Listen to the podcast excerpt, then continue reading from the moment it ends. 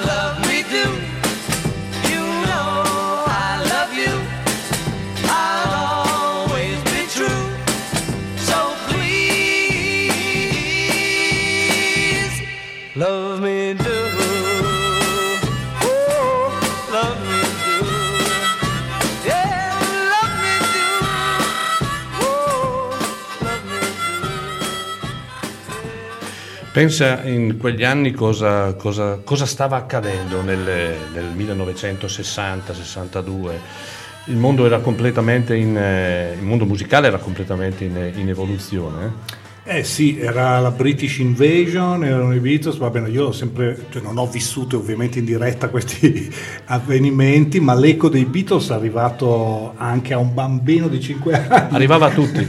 esatto, ed era una forza della natura perché almeno i miei Beatles preferiti sono quelli dal 66 in poi, sì. perché lì hanno cominciato a diventare un, un, il gruppo che ha creato questo Big Bang nella, nella, nella, nei vari generi musicali, sappiamo, adesso non stiamo a, no. a dire i perché, si no, sa, no, sono sa, assodati dalla storia, ma anche il primo singolo qui senti quattro ragazzi che sono un'unità, cioè cantano e suonano. Questo album, il primo album dei Beatles è stato registrato in un pomeriggio. In un cioè pomeriggio, due ore, sì, tre eh. ore. Cioè siamo... C'è molta gente che è ancora convinta che la musica dei Beatles sia una musica facile. Provate a farla.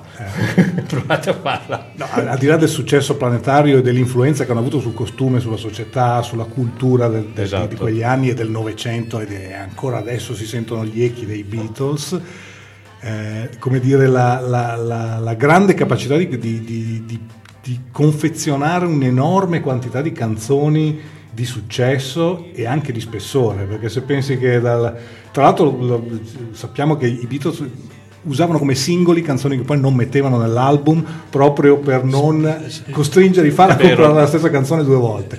Già questa era una mossa, vabbè, eh, vuoi anche commerciale, ma ti dice la quantità, così pubblicavano tre dischi all'album, eh, scusa, tre album all'anno, All'anno. per ogni anno, più i singoli, Più i singoli ogni dicendo. tre mesi, È cioè vero. una produzione pazzesca, se pensi che quello che hanno fatto in sette anni è una roba eh, Fuori dal ancora adesso incredibile. Incre- per- Peraltro, a distanza di X anni, ancora oggi vendono. Quindi, Ci sarà un motivo se siamo ancora qui a motivo, no? parlare. Esatto. Poi magari ci sono opere commerciali come l'ultima che io non condivido al 100%, ma eh, eh, ci sta, ci sta. Eh, io ricordo da, da- da bambino, perché avevo la, la fortuna di avere una famiglia che eh, con i due fratelli erano molto amanti di musica, ricordo c'era un, un vecchissimo, avrò avuto 5 anni, 6 anni, forse era 66-67, ehm, c'era un, un giradischi, un giradischi vecchissimo che eh, inanella- cioè era una specie di colonna dei Sì. 45 giri che ho uno sopra l'altro. li E io mi- scodellava li scodellava. Io mi innamorai back in the USA, eh, USSR, Mhm. no? della bellissima canzone dei Beatles. Io mm, ho cominciato a innamorarmi lì dei Beatles e poi, vabbè, poi la- eh, il, il mondo del rock mi ha letteralmente eh, violentato, usiamo questo termine. Va bene. Allora, ehm, 25 anni fa è uscito un album che io considero un piccolo grande eh, gioiellino di disco, passato completamente inosservato, ma per mille motivi eh, che non stiamo a rimarcare. Una band che eh, peraltro credo non esisti manco più. Io oh, so che hanno pubblicato altri dischi, ma poi in Italia si sono perse le tracce. E eh, sto parlando di una band che si chiama Big Chicken e- ed è una band che eh, in pratica ehm, non ha inventato nulla, ma provengono dal New Hampshire, sono stati consigliati da una band che eh, verso la fine degli anni 90 ha avuto un discreto successo anche in Italia, i Sei Zuzu. No? E, e questa è una band che eh, è molto legata alla tradizione americana, quindi al folk, ma ehm, lo unisce anche a elementi eh, country e elementi rock. Ne esce un album, diciamo American Style, ma ne esce un album eh, molto vario, molto bello e dove mh, il suono è basato essenzialmente su un suono acustico, quindi un utilizzo di chitarre acustiche, banjo, mandolino e tutto il resto. E, peccato, peccato che ci siano perse le tracce di questo, di questo gruppo che ha pubblicato questo album 25 anni fa e eh, che si chiama semplicemente Big Chicken, quindi è, è omonimo. E la canzone che ho scelto per voi si chiama Asgard Farm, loro sono i Big Chicken. My name is Shirley Johnstone. My English father and I sailed to New York Harbor. I got a job in Montano's bookstore. It was a full life, but far from the life that lied ahead. Well-known artist named Rockwell Kent was looking for someone to run his mountain kingdom. She must be lovely to look at, lovely to listen to, lovely to have about day in, day out. So I applied and he took me to the Ritz for lunch. And I recall not having anything where he asked me to go to our Sable Forks give the job a try. Live my life on Asgard Farm. Live my life on Asgard Farm. Rockwell said, All this I will give thee, if thou wilt fall down and worship me. I just screamed and packed my bags. If someone be so bold, now I'd rather it be the books. But he kept calling me on the phone. Pleading, won't you come to Asgard and give it just one more try? So back I went the second time. Up the slush covered dirt road to the 300 acre farm. In less than six months, we were wed. And I found my full name had changed. In honor of his mother, Miss Sally Kent, to the world I became. I Live my life on Asgard Farm. Live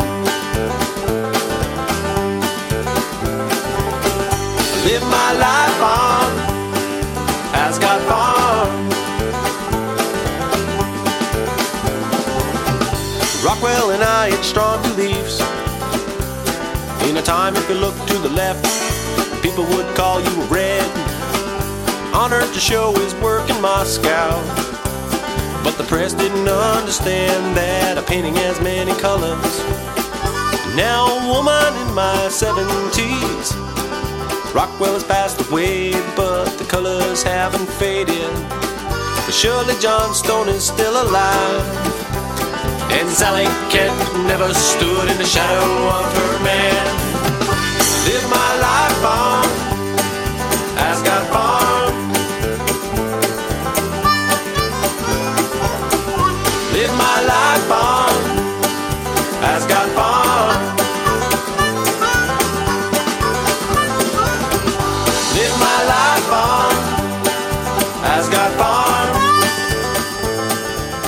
Questa era Asgard Farm da questo album mh, di 25 anni fa che eh, ci ha proposto una band. Io mh, ho visto su internet, eh, davo un'occhiata, loro sono i Big Chicken, o meglio forse, probabilmente erano i Big Chicken, una band che ha pubblicato ancora qualche album, ma poi, eh, ripeto, si sono perse le tracce. Non è, non è sempre facile neanche in America la vita di queste band, nonostante facciano una musica particolarmente legata alla tradizione, eh, fan fatica. eh. Eh sì, sì, sì, sì. No, perlomeno, ma non da oggi, cioè già da, già da- già da 25 anni fa. È che vero. però in quel momento lì, negli anni 90, c'è stata una grande riscoperta di quel genere roots, eh, Esatto. tanti gruppi, pensiamo alla, che ne so, alla Dave Matthews Band, che erano molto più raffinati, Assolutamente, pieni sì, di sì. influenze, piuttosto che, che No, so. è vero, ma molto spesso anche con gli artisti che erano venuti a Chiari a suonare, parlando, dicevano: Ma guardate che molti artisti sono più popolari qui in Italia che in America. In, in America non li conosce nessuno. E quindi, eh, da una parte, ehm, mi fa piacere perché vuol dire che in Italia comunque c'è una, una- uno- una piccola parte, uno zoccolo duro di persone che comunque seguono ancora questo filone, questo- questo- questa parte culturale della musica, perché è importante. Ma anche perché in America, essendo enorme il, il paese, Eh, sì. eh, molte band hanno un grossissimo seguito locale, Locale. prima di averlo nazionale, quindi Vero. Magari famosissimi nel Vermont e sconosciuti in California, Ah, sì, tipo i Fish mi viene in mente che già negli anni 90 avevano fatto tanti dischi, erano delle leggende nel Vermont Assolutamente, è vero. È vero, è vero. Poi, poi lì è... Sai, hanno proposto, hanno- mi hanno proposto di, di portare in Italia i fish eh, Wow. e io ho detto, ma perché no, Eh, parliamone, Eh, però mi hanno detto subito, hai 500.000 euro da spendere, ne parliamo più avanti, ne parliamo più avanti.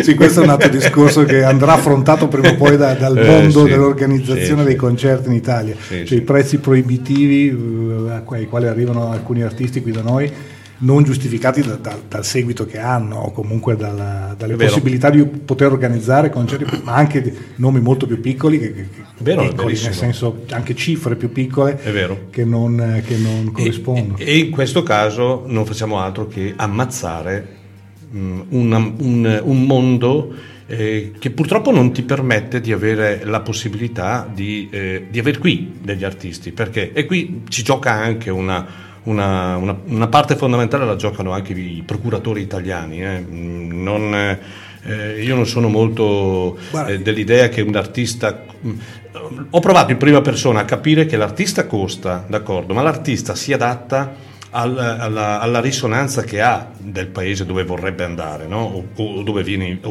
o da dove viene eh, chiamato. no? Mm, Faccio l'esempio di Thorogood. Thorogood ha fatto una- un tour europeo importante In Italia è stato pagato una cifra, nel resto d'Europa è stato pagato molto di più, ma lui stesso eh, era conscio di questo. Un artista che non arriva in Italia da 40 anni non può permettersi di portarti eh, la sua band, la sua struttura con un cachet fol- follia umana. non lo farebbe nessuno. Questo capita con altre band molto vicine a noi, al nostro modo di pensare, di amare la musica, che non vengono in Italia perché perché le cifre sono troppo alte e purtroppo nessuno li fa. E soprattutto io resto dell'idea che il motivo per cui non si possono fare questi concerti è che non c'è abbastanza gente che li va a vedere, perché se i Fish facessero 20 o 30 mila paganti sì. si potrebbero fare anche a quella cifra, come dire sì. che Thorogood fosse consapevole di non avere un più un pubblico c'è, un, da, c'è, c'è sicuramente, da 5.000 sì, persone, insomma, c'è sicuramente un eh, non c'è un ricambio generazionale e soprattutto non c'è una diffusione e soprattutto quindi eh, il, il, pubblico a livello di numero è, è calato.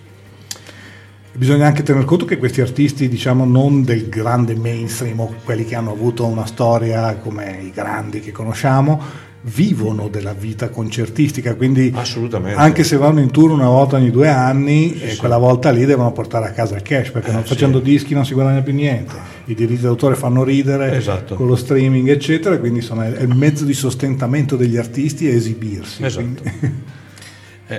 Ho visto che nella, nella, nella setlist abbiamo messo due volte lo stesso artista, ma parliamo di un artista. Eh? ma io, io, quasi non lo chiamerei neanche artista, ma direi un caposaldo, un caposaldo del, del, secolo sì, scorso. Sì. Eh, il pezzo che ho scelto adesso, stiamo parlando di Bob Dylan. Ovviamente. Eh, per uno cresciuto negli anni 70, che era bambino negli anni 70, era impossibile sottrarsi all, all, all, dire, all'esposizione a Bob Dylan, perché era ancora, almeno qui da noi, era ancora celebrato come il cantastorie della, della, rivoluzione culturale degli anni 60, quindi quello di Blowing in the Wind, Times They Were Changing, cioè il menestrello acustico che aveva messo nelle canzoni contenuti sociali importanti, importanti. forti.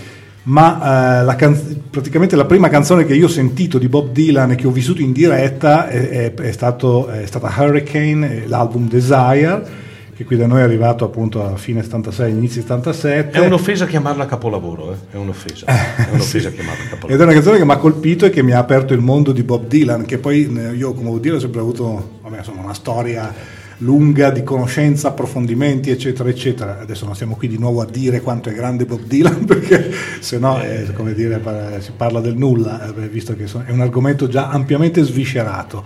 Però questa canzone resta per molti, specialmente in Italia, perché tantissimi io sento anche fan molto appassionati che eh, riconoscono in Desire il disco del breakthrough, come si dice, anche commerciale o comunque il fatto di avere una band, di avere questo suono, che peraltro è il suono che ha avuto solo in questo disco sì, nella tournée. Un suono particolare, vero? Il violino, il famoso Scarlett Rivera, Scarlett Rivera il, il modo in cui sono state fatte queste session, il tipo di canzoni che ci sono dentro poi veniva dalla grande run 3 di Blood on the Tracks, quindi del tour con la band, quindi insomma era un momento di Dylan eh, al top, il ritorno di Dylan negli anni 70.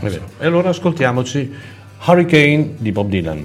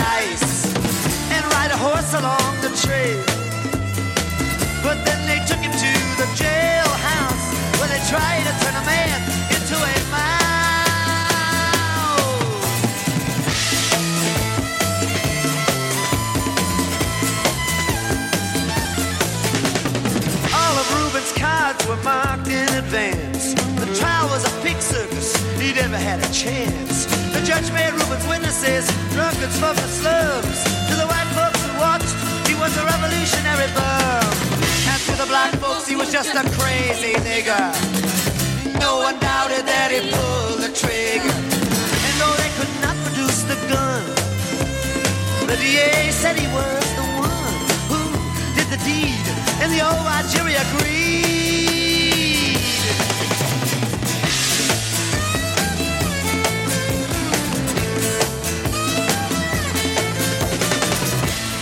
Carter was falsely tried. The crime was murder when, guess who testified? Bello and Bradley, and they both all they lied. The newspapers, they all went along for the ride. How can the life of such a man be in the palm of some fool's hand?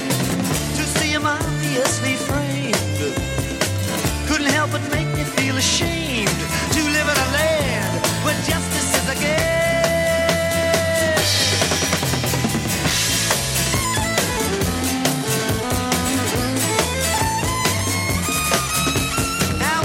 criminals in their coats and their ties. Are free to drink martinis and watch the sunrise. While Reuben sits like Buddha in a ten-foot cell, an innocent man in a living hell. Yes, that's the story of the hurricane, but it won't be over till they clear his name. And give him back the time he's done. Put in a prison cell, but one time he could have been the champion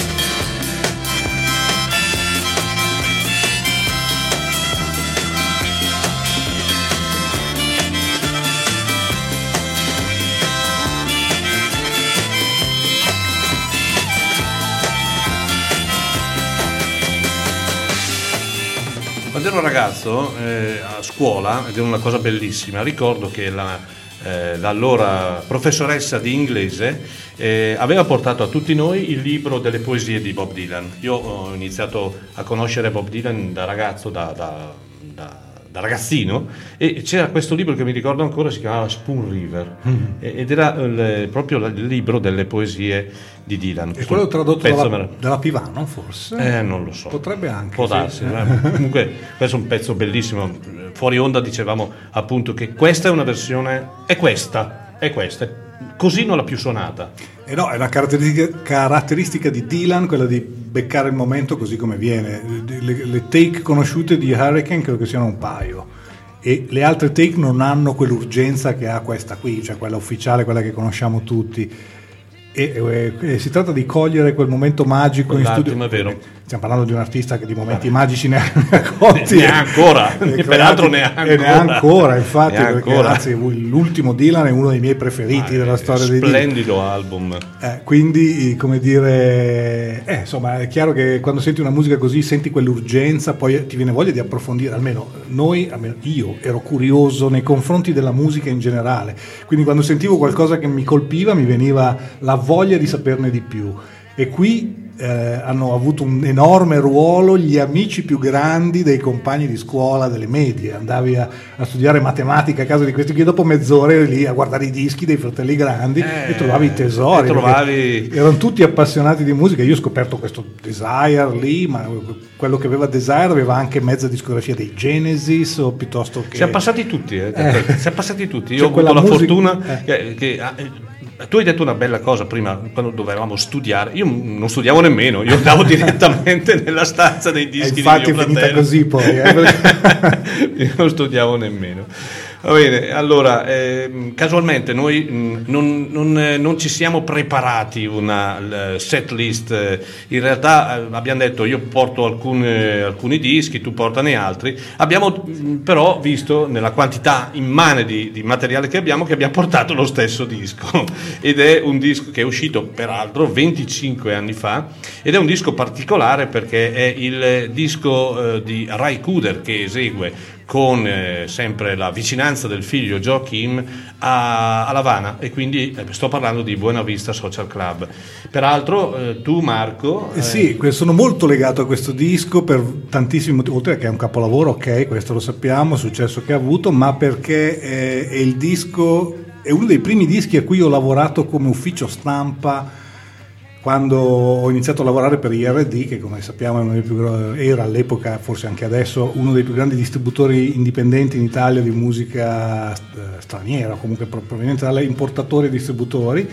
Il primo grosso progetto è stato il Buena Vista Social Club, eh, di cui appunto io ho curato l'ufficio stampa, quindi organizzavo le interviste a Rai Kuder, ho seguito in tour eh, diverse volte Ibrahim Ferrer, Ruben Gonzalez, Omar Portuondo. Compai Segundo. Compa- Compai Segundo è l'unico che non ho conosciuto perché eh, Pensa che tutta gente, a parte, a parte hai, hai citato Mara Portuondo, eh, tutta gente che purtroppo ci ha lasciato. Li abbiamo conosciuti troppo tardi perché tutta gente che già 25 anni fa aveva 80-90 Eh anni. sì, era un, progetto favoloso, un vabbè, progetto splendido. Conosciamo tutti la storia ed è anche stato un enorme successo in- anche in Italia. Cioè, Esatto. e, e tra l'altro poi è arrivato il film di è Wenders il film, che ha dato la grande esatto, botta di esatto, popolarità. esatto. insomma, eh, si parla di, di- di- di quando, e appunto è una cosa ancora adesso pensarci incredibile che un disco di musica tutto sommato tradizionale cubana, perché.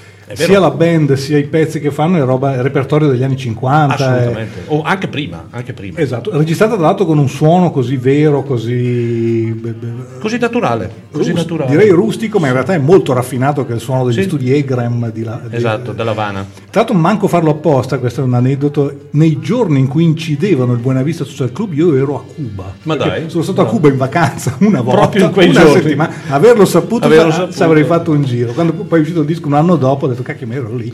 Allora, eh, io mh, anche perché su questo disco mh, un'attenzione particolare va, va posta, al di là del- del- dell'enorme capolavoro qual è. Ascoltiamoci il brano d'apertura di questo, di questo di questo album che si chiama Chan Chan e poi mh, due paroline ancora su questo davvero meraviglioso Buena Vista Social Club.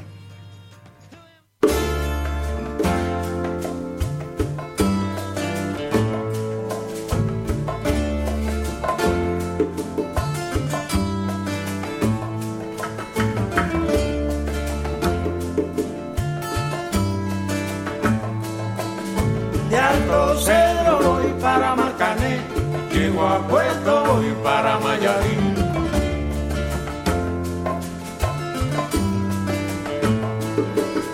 De Alto Cedro voy para Marcané, llego a Puerto voy para Mayarín.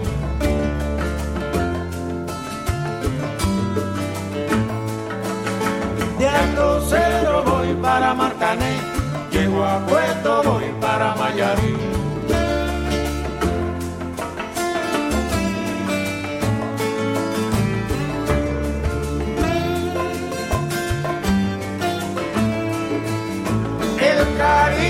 Que te tengo no te lo puedo negar. Se me sale la babita, yo no lo puedo evitar.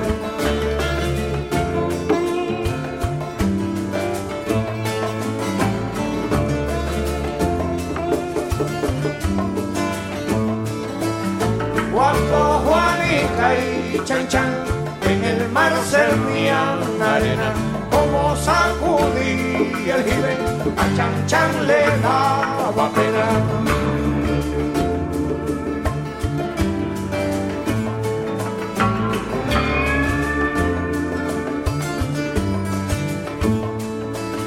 limpia el camino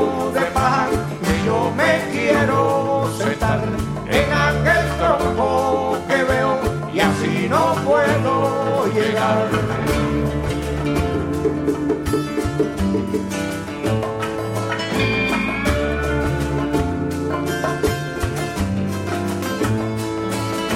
Alto Cerro voy para Marcané, llego a Puerto voy para Mayarín.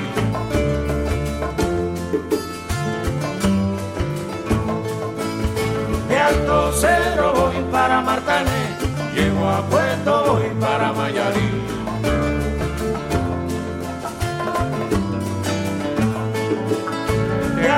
Cero voy para Matané, llego a Puerto voy para Mayarí.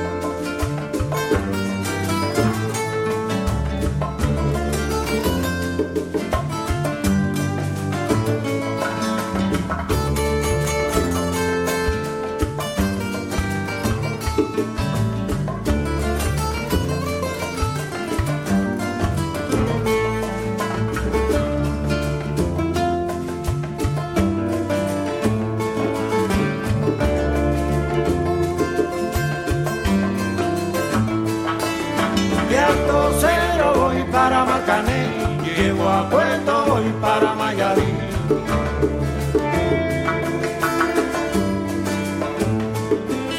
De Alto Cedro voy para Macané, llego a Puerto voy para Mayarí.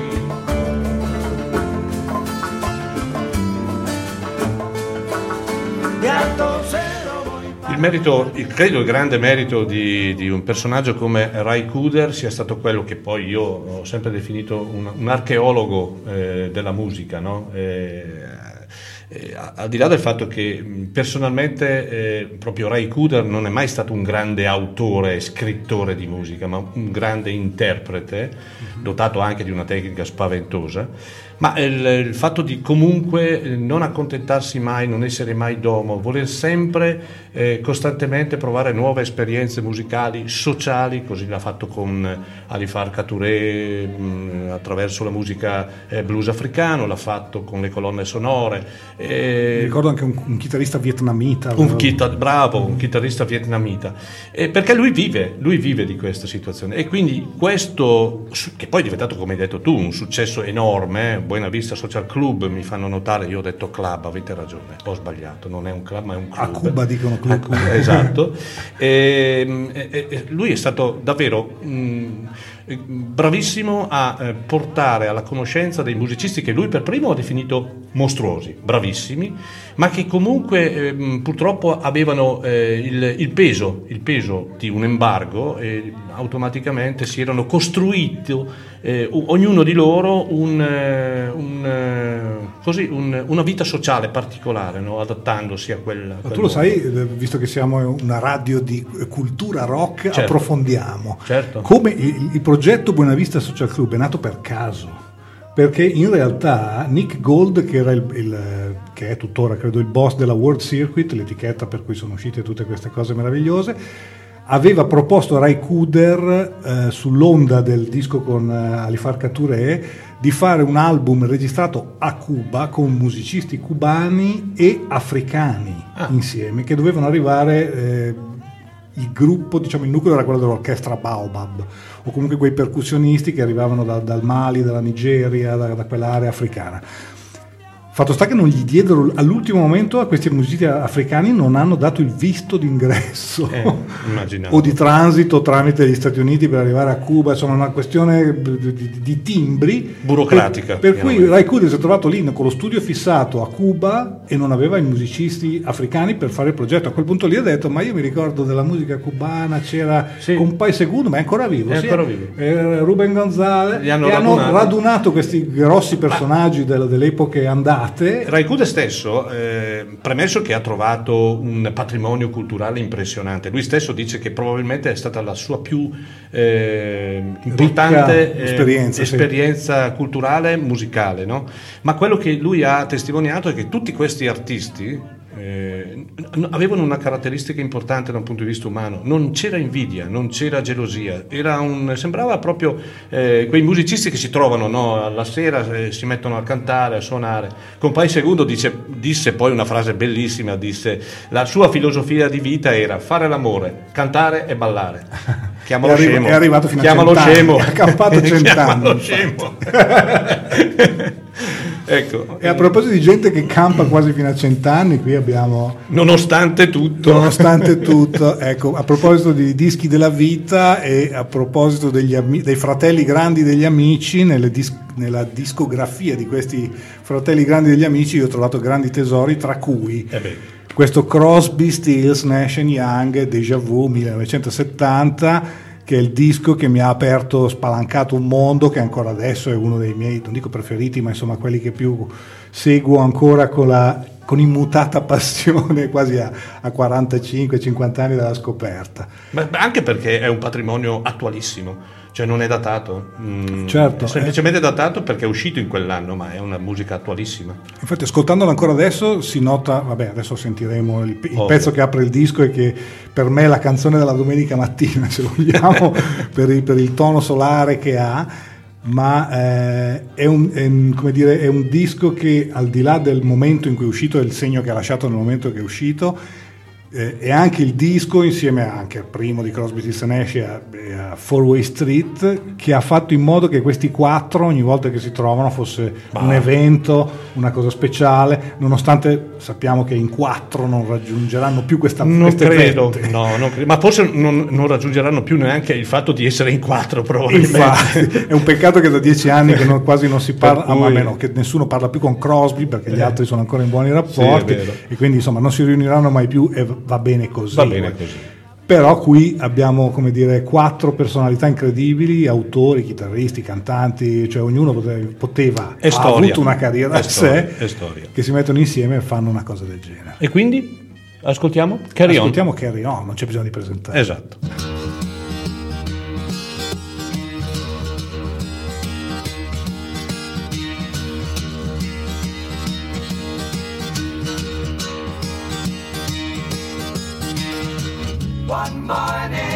I woke up and I knew it all.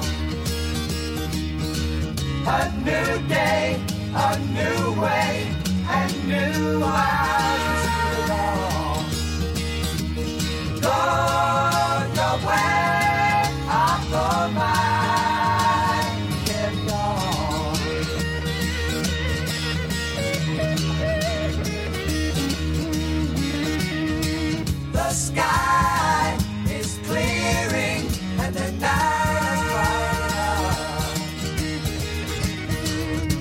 inside.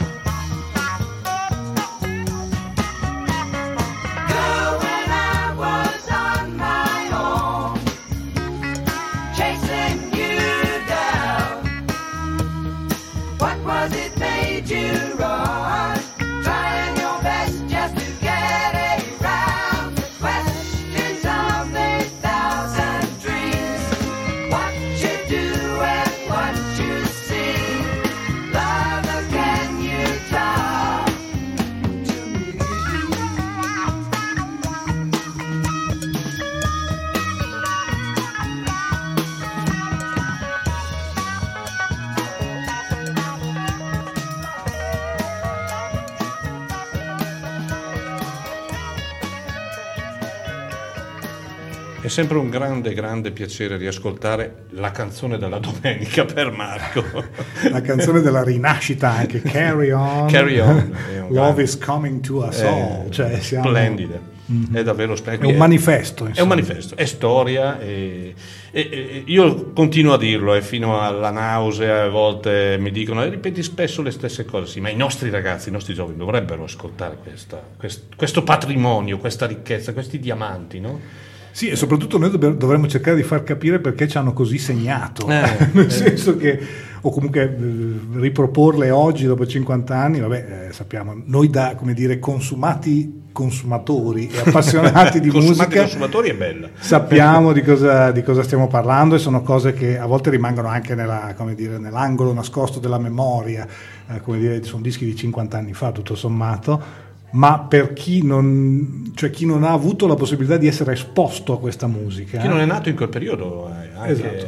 è vero. bisogna cercare di conte- di contestualizzarla e cercare di fargli capire l'effetto che può avere su un ragazzino di 12, 13, 14 anni È vero. appassionato di musica sentire una cosa così. È vero. quando siamo alla fine degli anni 70, eh, perché io questa, questa- questa musica qui l'ho, l'ho recepita la prima volta lì, che eravamo in piena disco music, cioè la musica che girava intorno era, era altra. Fin- fino al giorno prima io ascoltavo i Bee Gees e non mi vergogno, Cioè, e ancora adesso li, li ascolto con piacere se capitano in radio, non cambio canale. Ma Cioè, assolutamente no, ma tu pensi che Barry Gibb ha fatto un disco eh, molto interessante di musica country un paio d'anni fa, Certo. che è, Mhm. è niente male, un tutta auto- gente che sa. Un autore incredibile, un cantante stratosferico. Mi arriva un messaggio eh, dalla provincia di Milano, si congratula con noi per eh, la bella musica che stiamo proponendo e soprattutto sottolinea il valore del disco che hai pro- appena proposto e del brano che hai appena proposto. Che lasciamo nel lettore perché, Che lasciamo nel lettore, perché esatto, ce n'è un perché ce altro n'è che un devo altro. tirare fuori. Io invece parlo di un disco che è uscito nel 1997, quindi 25 anni fa, che personalmente ritengo un grande capolavoro, un grandissimo disco di un artista che purtroppo eh, nel 2016 è passato a miglior vita, pensate solo 40 anni. Eh, fu scoperto musicalmente da Willie Nile questo personaggio, un personaggio difficile, un personaggio con grossi problemi eh, psicologici, anche con un tenore di vita molto border. Ma ha pubblicato questo album, credo che in, in tutta la sua carriera ne abbia pubblicati due, credo. E un album che non è facile perché ha un suono sostanzialmente non etichettabile, perché si passa da alcuni brani, definiamoli rock urbani, a ballate folk cantautorali, però è una musicalità molto coinvolgente, il tutto dominato dalla sua voce, una voce particolarmente. Qualcuno l'ha anche avvicinata alla voce di Tom Waits.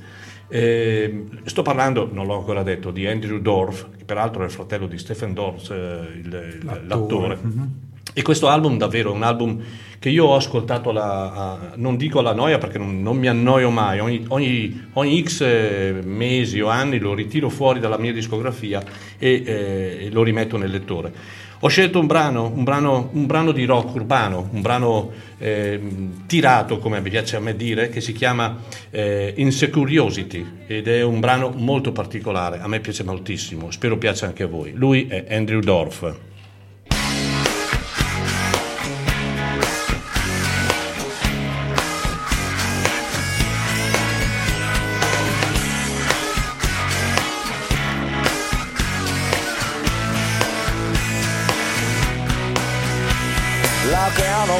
see y'all all mail mirrors and imagination. And bones and Satan. Confusing collaboration. Organically and grown to each his own philosophy.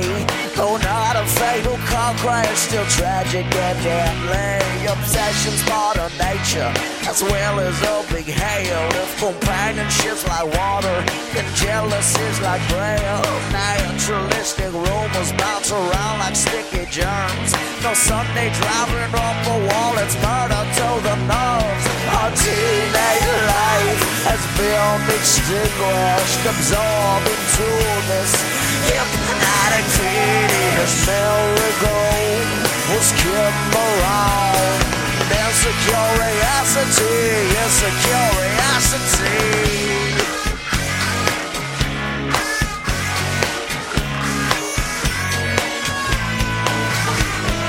Yeah, lips looked real pretty, but plain was pretty hard. Superficialities of facade and immature.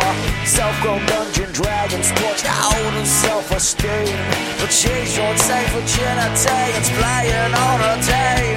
Our teenage life, it's beyond extinguished. Soft into this hypnotic fetish beating up around the bush into curiosity killed the girl killed her child in the temple inside the neighborhood cathedral where the stained glass trickled from its 13 colors into bright red when the prince pronounced it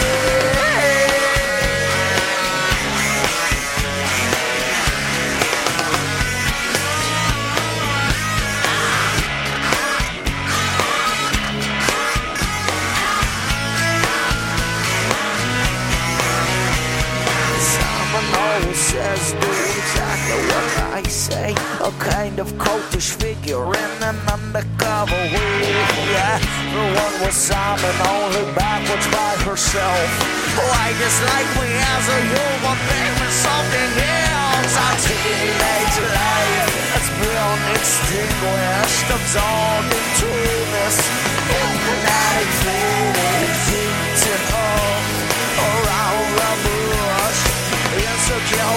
curiosity, a curiosity.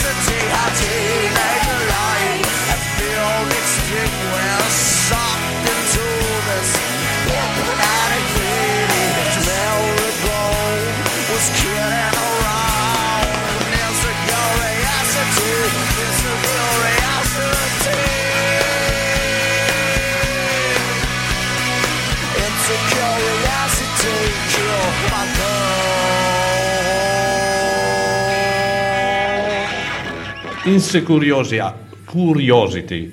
Eh, era la canzone di Andrew Dorff, questo straordinario artista che, ripeto, ci ha lasciato qualche anno fa.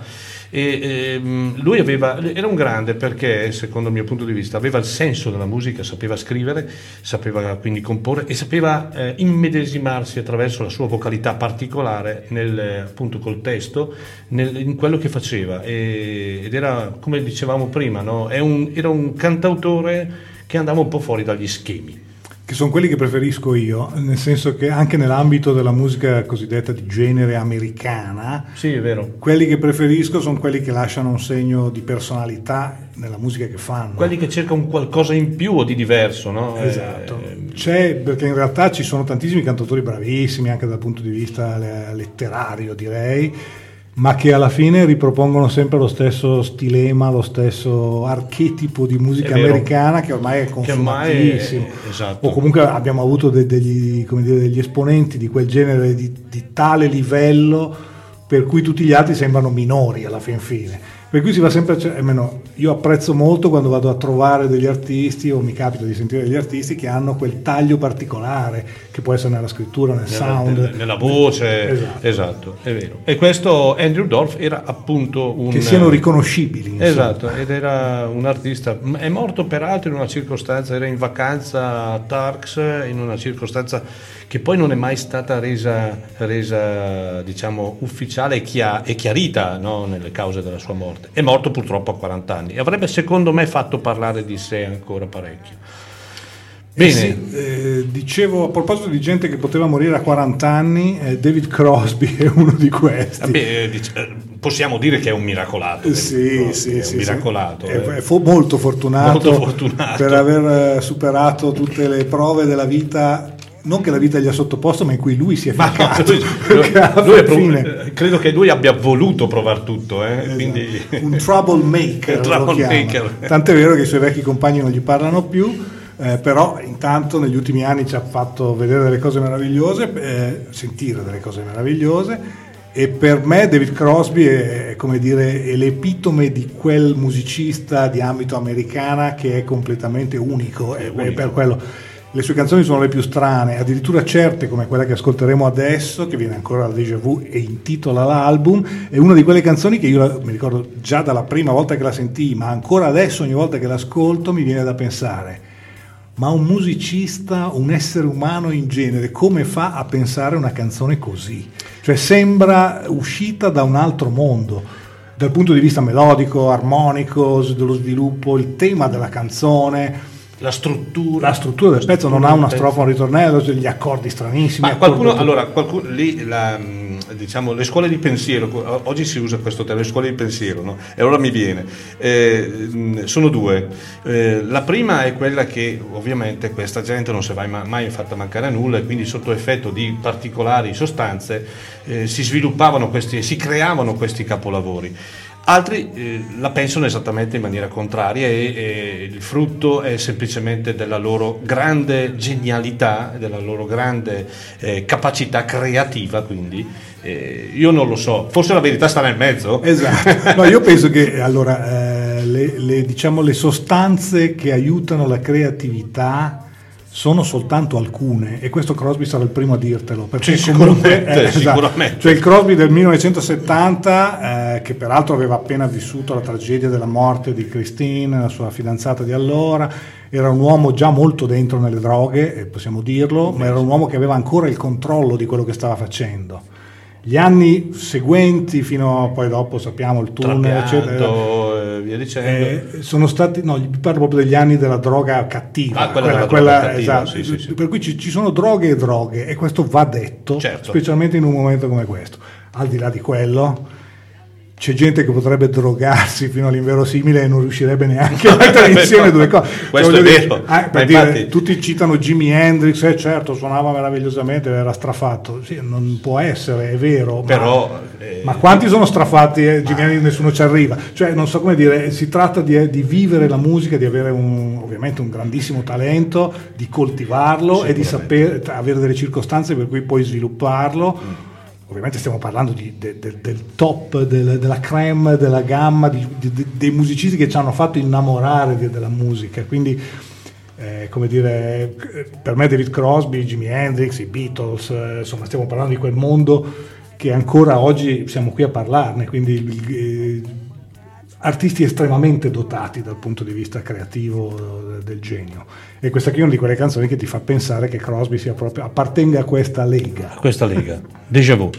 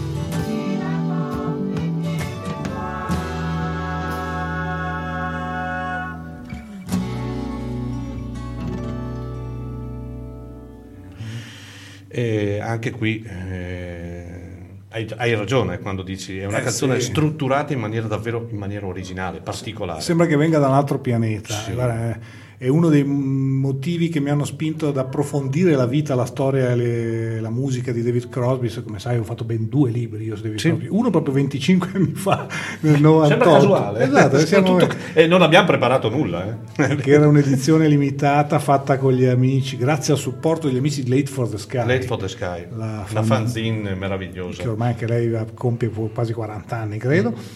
Eh, e l'altro uscito per volo libero 3 o 4 anni fa, che si chiama Ultimo- L'ultimo eroe, ultimo eroe dell'era dell'acquario, che è molto più completo. Insomma, eh, David Crosby meritava una trattazione approfondita anche perché ha avuto una vita pazzesca che solo quella potrebbe essere come dire, l'oggetto di una serie sul rock perché peraltro è sempre stato presente in momenti chiave della storia del rock da Monterey a Woodstock a Live Aid eh, pensiamo ai concerti per il Tibet a Occupy Wall Street cioè, è una figura centrale della, della- della musica rock e della società di, Sì, poi peraltro non, non ha mai badato a spese neanche nel momento in cui doveva aprire la bocca e dire le cose. Ah sì, è uno che dice quello che pensa. Dice quello che pensa. Poi spesso non piace, Spesso- a molti non piace quello che Beh, pensa Crosby, È ma ovvio, eh, però eh, mm, eh, io credo e spero, mi auguro che ci possa essere, sai, i sogni non, eh, non devono mai finire, no? una reunion di tutti e quattro. eh. io la vedo pressoché impossibile. Anche io, però, eh, sai, uno spera sempre. no? Spero anche che almeno i tre ricomincino a parlarsi, o quantomeno ricomincino a parlare con David Crosby, perché gli altri due si parlano comunque. Ma sai, forse però il momento, l'epopea, il momento, la magia era quella. E... Forse c'è qualcosa che non sappiamo sotto, eh, Anche. perché io ho avuto anche delle vocillazioni che Crosby si è comportato male ah, con co- su cose di- di- che non sono rese note, perché tu- tutti diciamo i, i Certo. gra- i grandi litigi sono noti tutti se, se le dicono, se le cantano in ogni intervista, anche a distanza, ma ci- c'è sotto qualcosa che non è stato rivelato E e, probabilmente- quindi è quello il motivo. esatto. Per- però insomma, eh, Esatto. intanto godiamoci Crosby che per quel che ne so ha già pronte altre 5 canzoni per un nuovo album. Ma lui ha un, eh, negli Oltre, ultimi scusami, anni. esce tra, tra poche settimane, ai primi di, se- di dicembre, un concerto favoloso con la Lighthouse Band che sarà eh, veramente per chi lo ascolterà quando esce una rivelazione e una prova di- di- di lucidità e di, come dire, di forza all'interno eh, del proprio repertorio che peraltro è molto rinnovato perché essendo a contatto con questi giovani musicisti Sì, esatto, lui ha... disco dal vivo eh, quindi. Dal vivo, da- da- dagli ultimi cinque album, eh, riprendendo anche rapporti con quel figlio ritrovato no, dei CPR, Infatti, eh, ha una vena compositiva impressionante. Boh, aspettiamolo. Nel 97 uscì un album eh, di, una- di un ex eh, Green on Red, eh, anche qui Green Red è una band straordinaria eh, che insieme ai Dream Syndicate, ai Rain Parade era- facevano parte di quel suono definito Paisley Underground, no?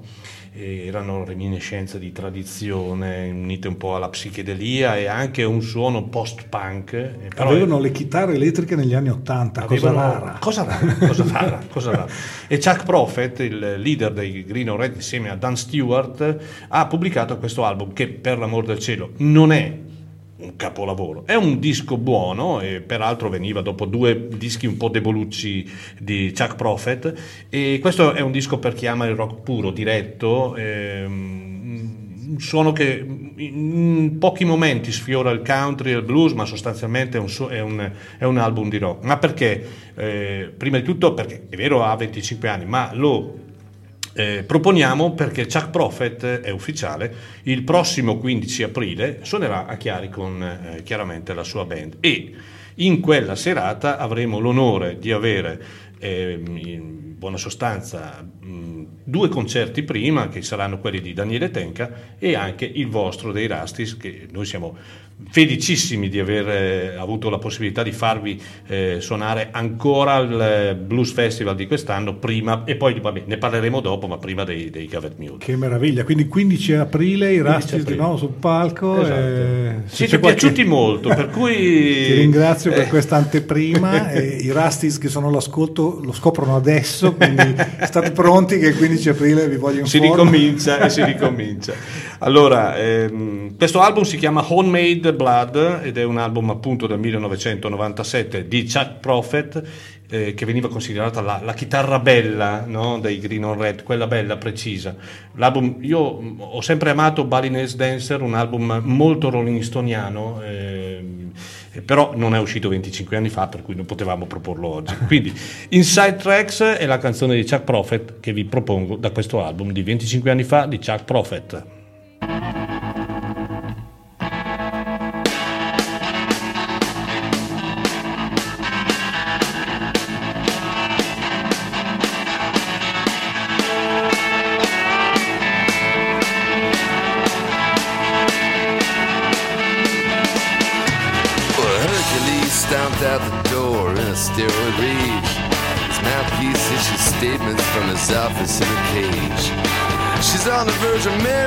On her anniversary.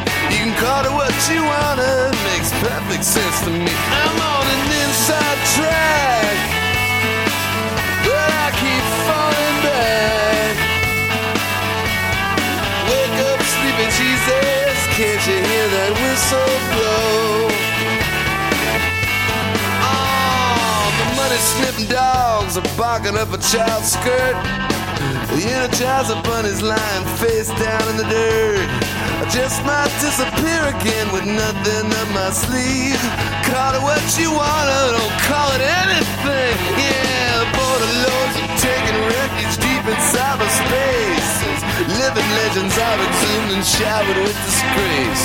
The best lack all conviction, the worst get off scot free. Call it what you want, it makes perfect sense to me.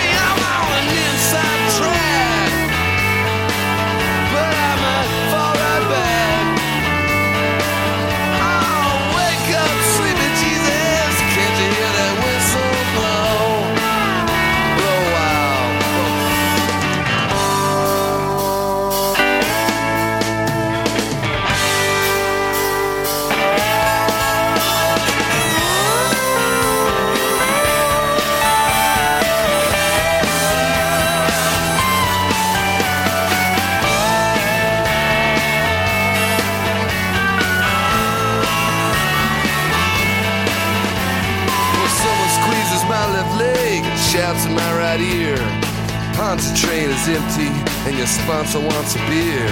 It's been the longest day and the longest century. Call it what you wanted. Oh, God, laid up with a fear. I'm a bomb from head to toe. For my heart burst into flame, there's something you should know. The bombs keep detonating at a quarter after three. You call it what you wanted,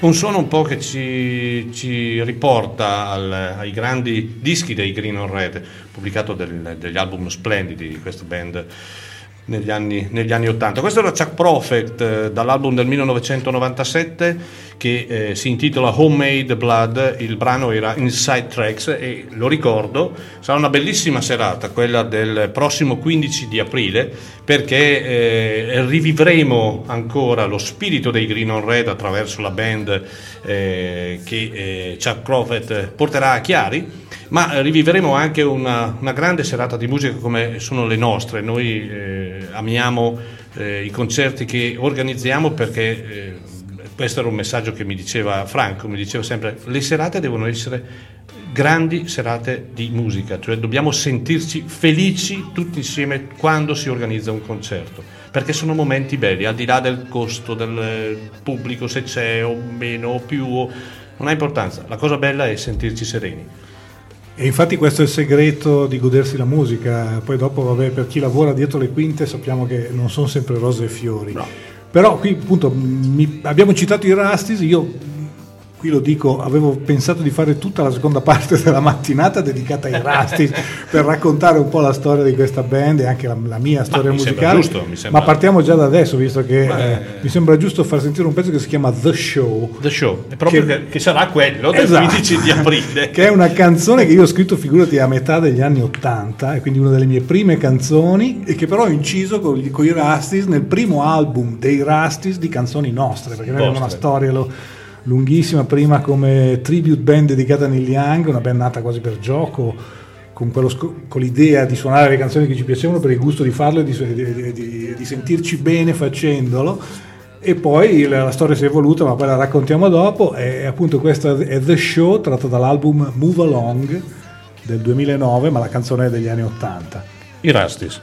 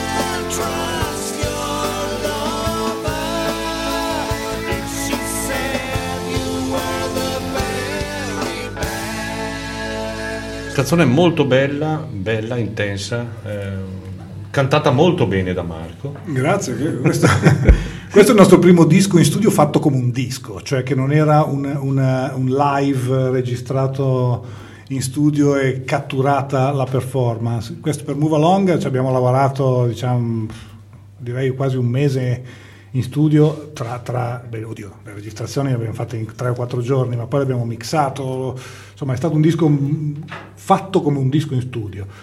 E questo è anche il successivo Wild Dogs, comunque ne parliamo dopo. E Beh, questa, però- questa era la formazione che è arrivata a Chi- che è venuta, ha suonato a Chiari quest'estate, e a parte il batterista che all'epoca aveva forse 7-8 anni, all'epoca di questo. A parte Warren Hines che magari Che ci esatto, sarà, non c'era. ci sarà.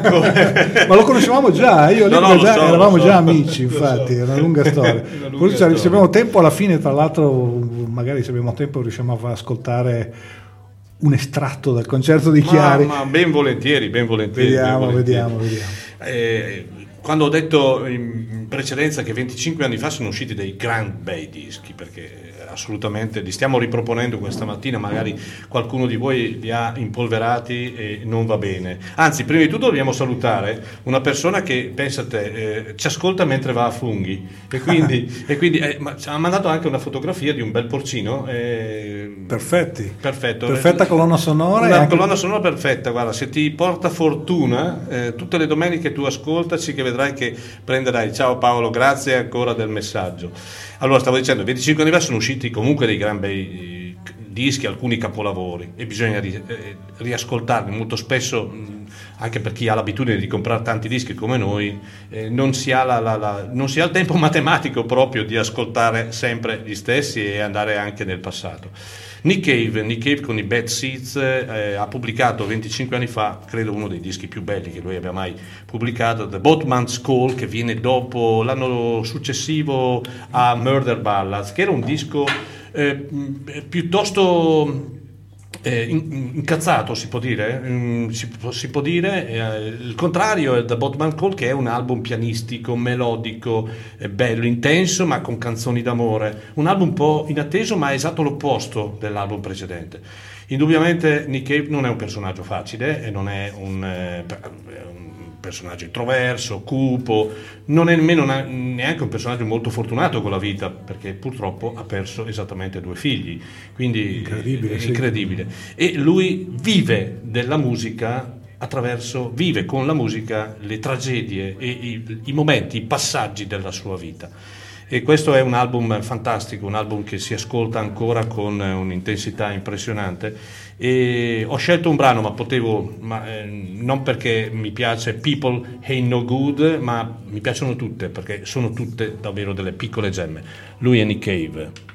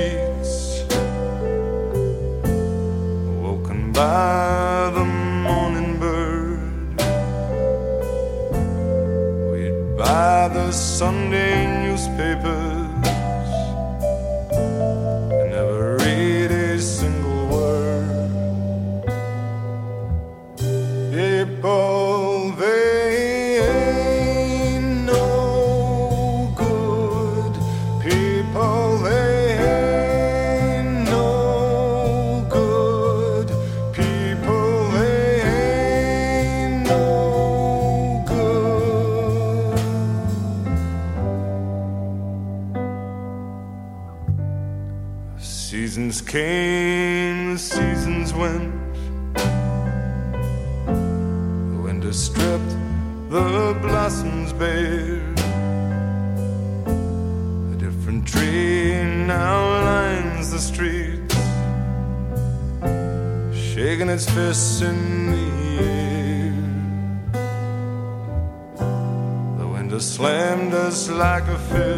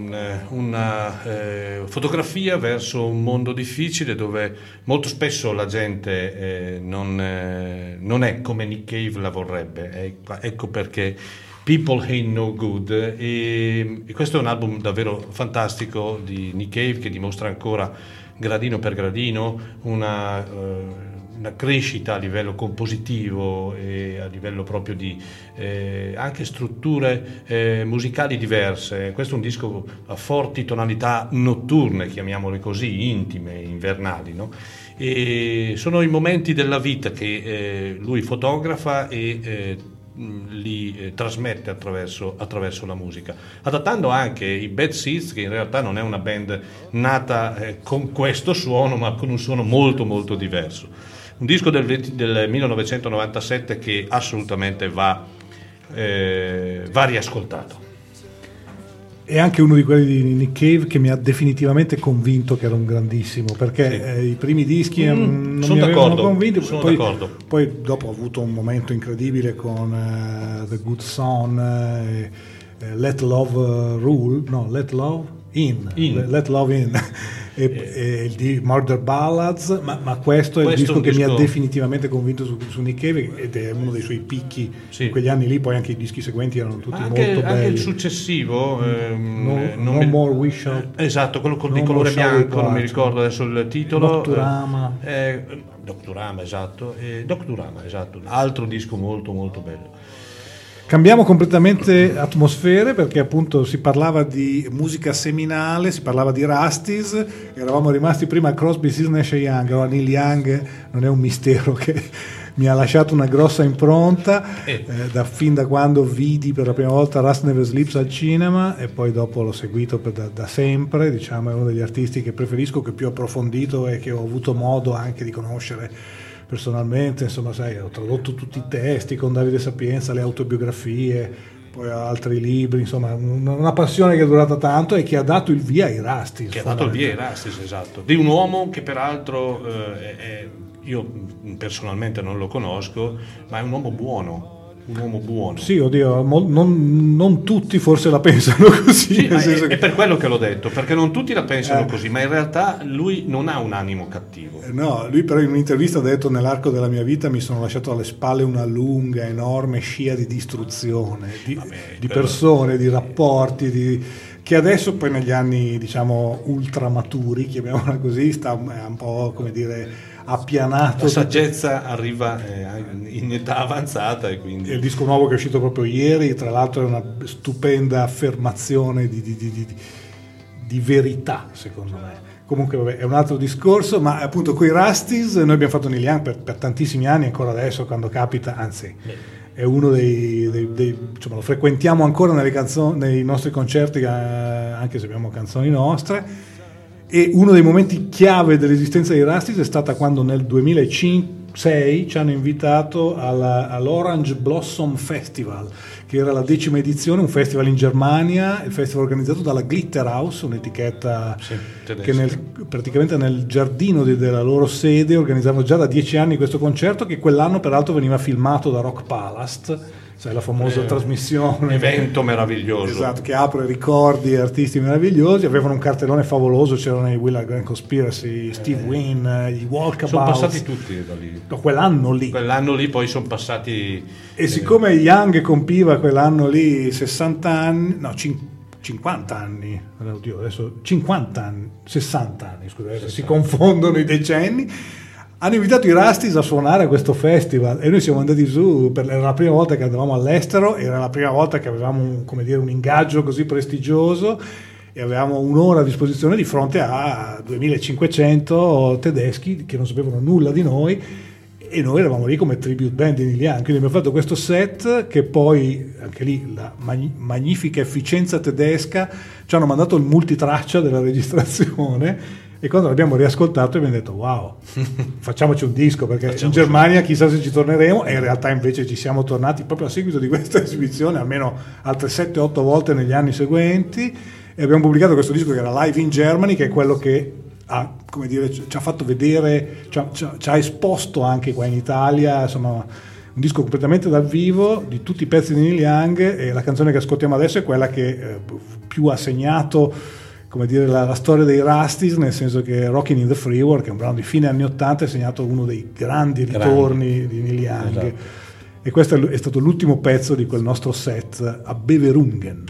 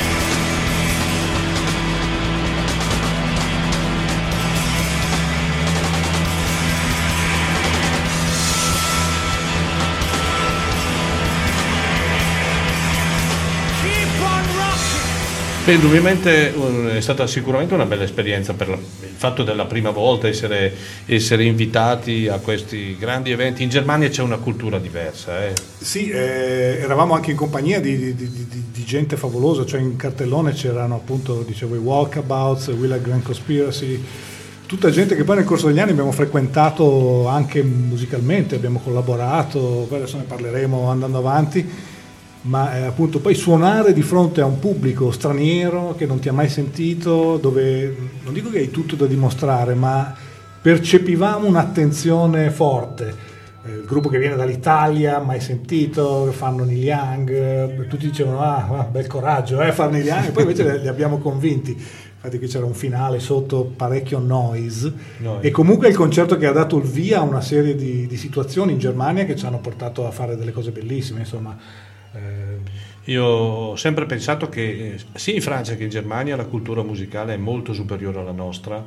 Primo perché mh, c'è proprio la, la- la predisposizione a, a diffondere un messaggio e la volontà di diffondere un messaggio eh, attraverso le televisioni, ci sono dei canali specifici, ci sono delle radio specifiche, no? e, e- e anche, e anche proprio a livello eh, giovanile si tende a eh, instradare il giovane no? verso una cultura musicale che non va persa.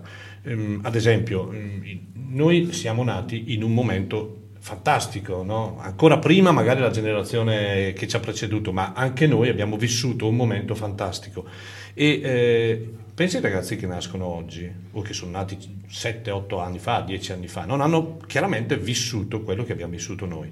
Ebbene, come fanno a capire chi è Bob Dylan, cosa ha fatto Bob Dylan, cosa ha fatto Jimi Hendrix? O cosa ha fatto comunque in una serie di artisti, cosa hanno fatto? Beh, guarda, io credo che i ragazzi di oggi hanno a disposizione un archivio immenso che è il web, la rete. Certo, ovvio, ma, quindi la musica la trovi gratis, se vuoi documentarti puoi. ma certo, E ma questo è poco ma è sicuro. Puoi a costo zero e con un'ampiezza di, di- di- di- di- di disponibilità, di, library, come si dice, che io, io mi ricordo che da, da piccolo entravo nei negozi di dischi e dicevo il sogno della mia vita è un giorno entrare in un negozio di dischi e comprare, Comprare. tutto quello che voglio. Cioè, nel Beh, senso, una volta si aspettava l'uscita di quel disco, Sì, capito, era ne compravi uno o uno, due alla due, volta. tre, vabbè, ma quello Io ne avrei comprati 30, Eh, cioè, capito? tra le cose vecchie. Questo le- è chiaro, Adesso è invece chiaro. tutto è a disposizione, quindi volendo sui giovani io credo che ogni, gio- ogni generazione ha la sua musica, quindi io non sto tanto a discutere sul gusto o sul... Noi eravamo esposti a una musica che girava intorno, che era diversa, perché eh, sì, c'era, c'era la, come dire, la musica da classifica, la musica da consumo, la musica facile c'era anche allora, ma c'era ancora forte l'ondata degli anni 70 che arrivava di, di quella musica lì, quei musicisti, ma non è un caso che i grandi capolavori, per, per quel che mi riguarda, della musica rock vengono tra, tra- tra il, diciamo, tra il 65 e l'80-85, ma già fine, 80 anni, siamo- fine anni 70, Esatto. fine anni 70. Quindi lì il, come dire, il, il corpus fondamentale del classic rock viene da lì. Eh, C'è però, eh, secondo me, una considerazione importante in altri paesi europei. La materia rock è una materia scolastica, è una materia universitaria e, e lì poi, giustamente, come dici tu, ogni generazione ha la sua musica.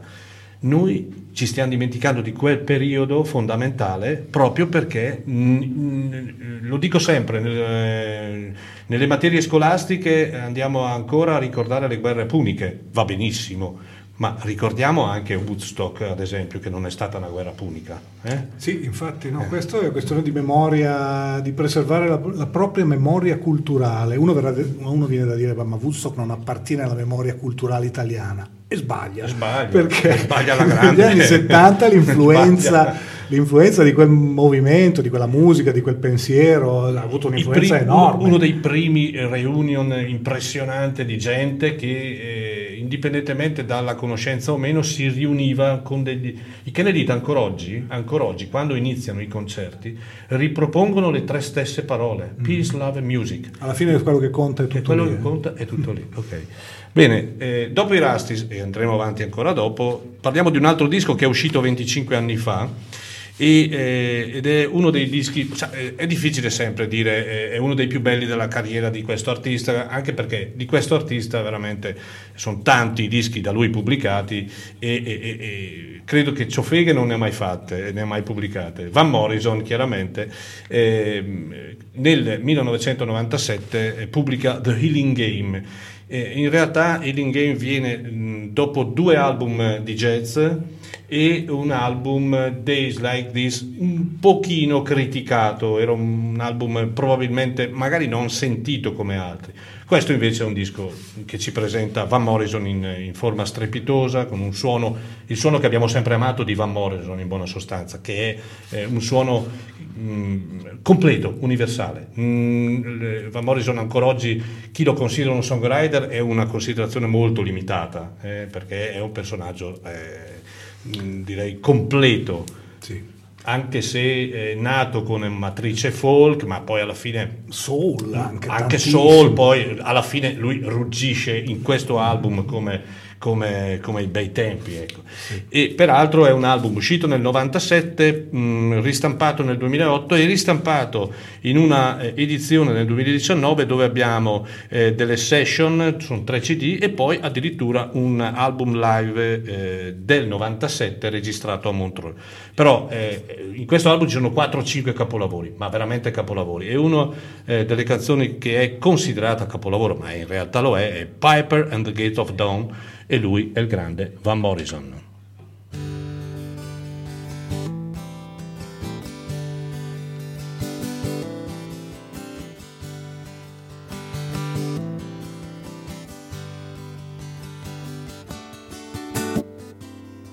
Coolness of the riverbank and the whispering of the reeds. Daybreak is not so very far away. Are spellbound. In the silence they lingered and rode the boat as the light grew steadily strong. And the birds were silent as they listened for the heavenly music. And the river played the song the wind and the willows,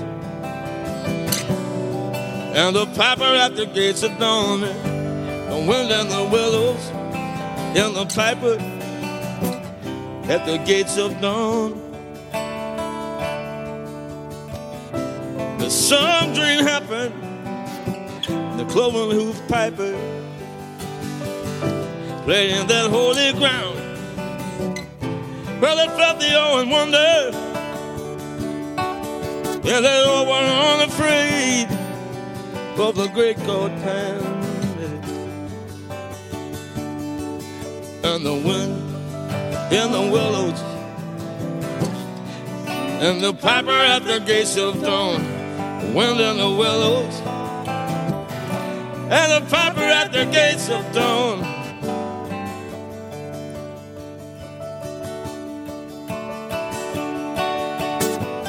When the vision vanished, held a choir of birds singing in the heavenly silence between the trance and the reeds. Then they stood upon the lawn and listened to the silence.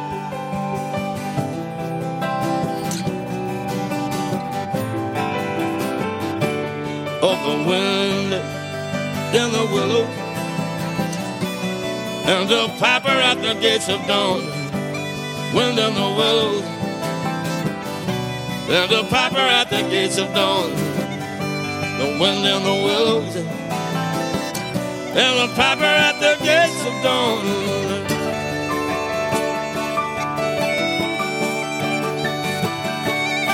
It's the wind in the willows and the piper at the gates of dawn. One little willows. And the piper at the gates of dawn. One little willows. And the piper at the gates of dawn.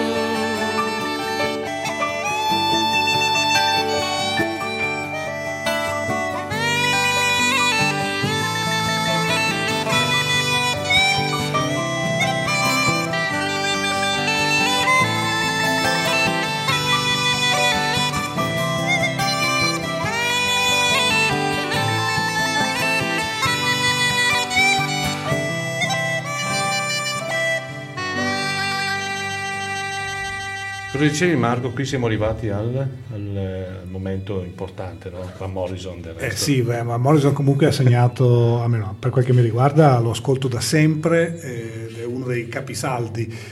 Eh, quello che lo ha un po' sminuito al, al pubblico in generale è il fatto che fa tantissimi dischi, tutti di, di qualità eccelsa, con qualche picco, come questo è uno, de- uno degli ultimi suoi grandi picchi secondo me, perché poi dopo da lì in poi ha fatto ancora tanti grandi Buoni bei dischi, ma eh, sì, è vero, è vero. ma vero, ce verissimo. n'è di gente che fa dischi come questi una volta all'anno, come dire, stiamo parlando di- di- di- di musicisti che hanno una longevità e una creatività, una prolificità debordante che non va però confusa con un abbassamento della, Della qualità. qualità, come no, dire, è chiaro che se uno pubblica due dischi all'anno ehm, non tutto eh, può essere un capolavoro, però la- lo standard qualitativo di uno come Van Morrison è da sempre enorme e, e non dimentichiamoci di quello che appunto fin dagli anni 60, dischi, non so, Astral Weeks, Moon Dance, cioè stiamo parlando di capisaldi veramente della cultura rock. Hymn to the Silence è un album che io porterei, porterei eh. sull'isola deserta. o Into the Music, Common Ground, il live, il live che ha pubblicato nel 95 San Francisco, live in San Francisco, fantastico, bellissimo. fantastico, fantastico.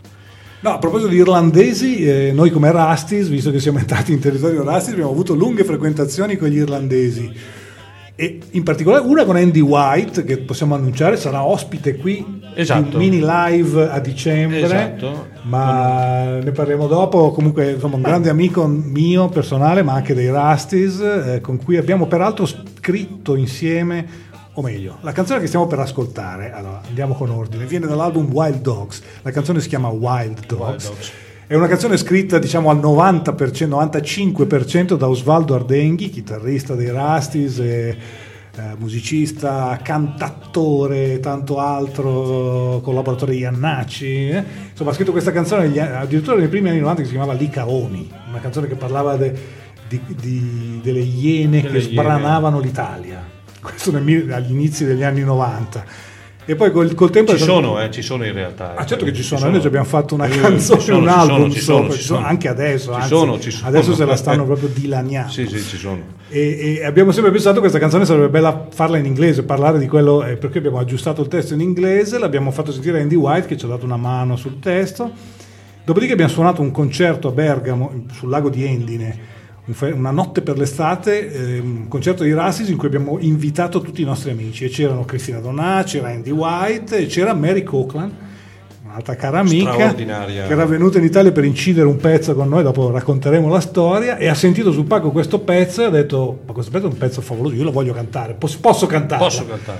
Il giorno dopo siamo andati in studio e l'ha cantata ed è diventata la, la versione in studio che, che sentiamo adesso, si chiama Wild Dogs, eh, questa è Mary Cochran con i Rastis, anno 2010.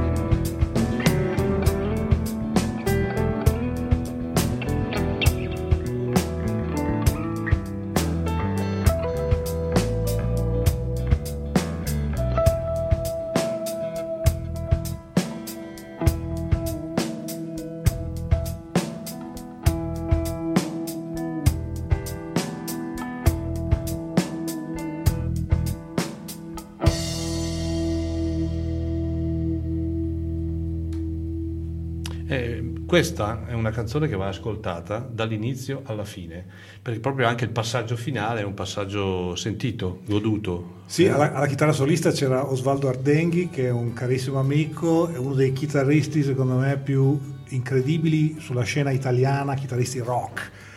E, tra l'altro la nascita dei Rastis lo ha, parlo del 98, quindi stiamo parlando di 25 anni fa, eh, lo ha costretto a tornare a suonare la chitarra elettrica. Lui all'epoca lavorava con Enzo Iannacci come attore, cabarettista, ha allestito con Iannacci diversi show teatrali, ha lavorato a lungo al Bolgia Umana, che era il locale che aveva Iannacci in centro a Milano. E, e aveva abbandonato la chitarra elettrica che era la sua prima passione negli anni 80 suonava in una band che si chiamava Moss Band infuocava le valli bergamasche. L'ho costretto a riprendere la chitarra elettrica perché secondo me Osvaldo Ardenghi è uno di quei chitarristi lo voglio dire qui forse non gliel'ho mai detto di persona ma no gliel'ho anche detto è uno di quei chitarristi che quando fa un assolo quello che noi chiamiamo l'assolo di chitarra elettrica fa l'assolo definitivo cioè non è più un assolo di improvvisazione sembra un'improvvisazione, ma nel momento in cui trova una formula dell'assolo, quello diventa Quello l'assolo diventa- del pezzo, un po' come Gilmour, Sì, sì, cioè sì. quei chitarristi che quando senti un assolo dei Pink Floyd è quello È lì. quello. Cioè, Ok, sì, no, no, poi ci sono le variazioni, il cambio ogni volta dal vivo diventa diverso. Questo qui è un pezzo che tra l'altro si sviluppa eh, nella seconda parte in una jam Beh, è, è per quello, infatti. che ci dà eh, modo esatto, di esatto, esatto. farla diversa ogni volta. Mary Cochran si è innamorata anche del testo e del- dell'urgenza della canzone, ha voluto cantarla lei, noi siamo stati felicissimi.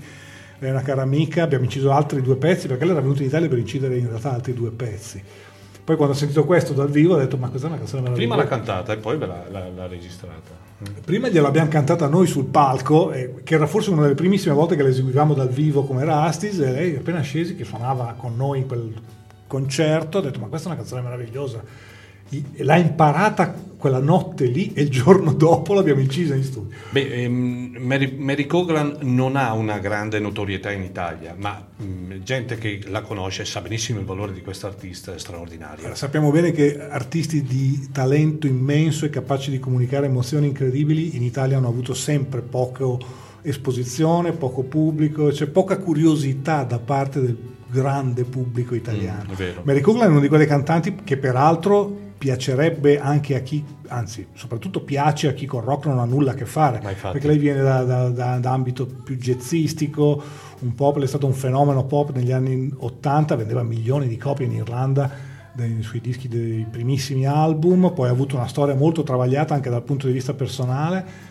Tra l'altro ha scritto un'autobiografia che invito chiunque a leggere, che è divertentissima, tragica e incredibile, anche quella è un'altra, è un'altra- è una David Crosby al femminile, con una storia completamente diversa, con passati anche di tossicodipendenza, ha avuto cinque figli, ha mantenuto una carriera altalena- con un picco enorme all'inizio, poi ha avuto un periodo di, di- di down, gli ultimi dischi sono meravigliosi, eh, è considerata la Billie Holiday irlandese e noi ci siamo frequentati a lungo nel corso degli anni. Io l'ho conosciuta all'inizio perché lavoravo come eh, road manager per eh, l'agenzia di, che all'epoca si chiamava Frame Events.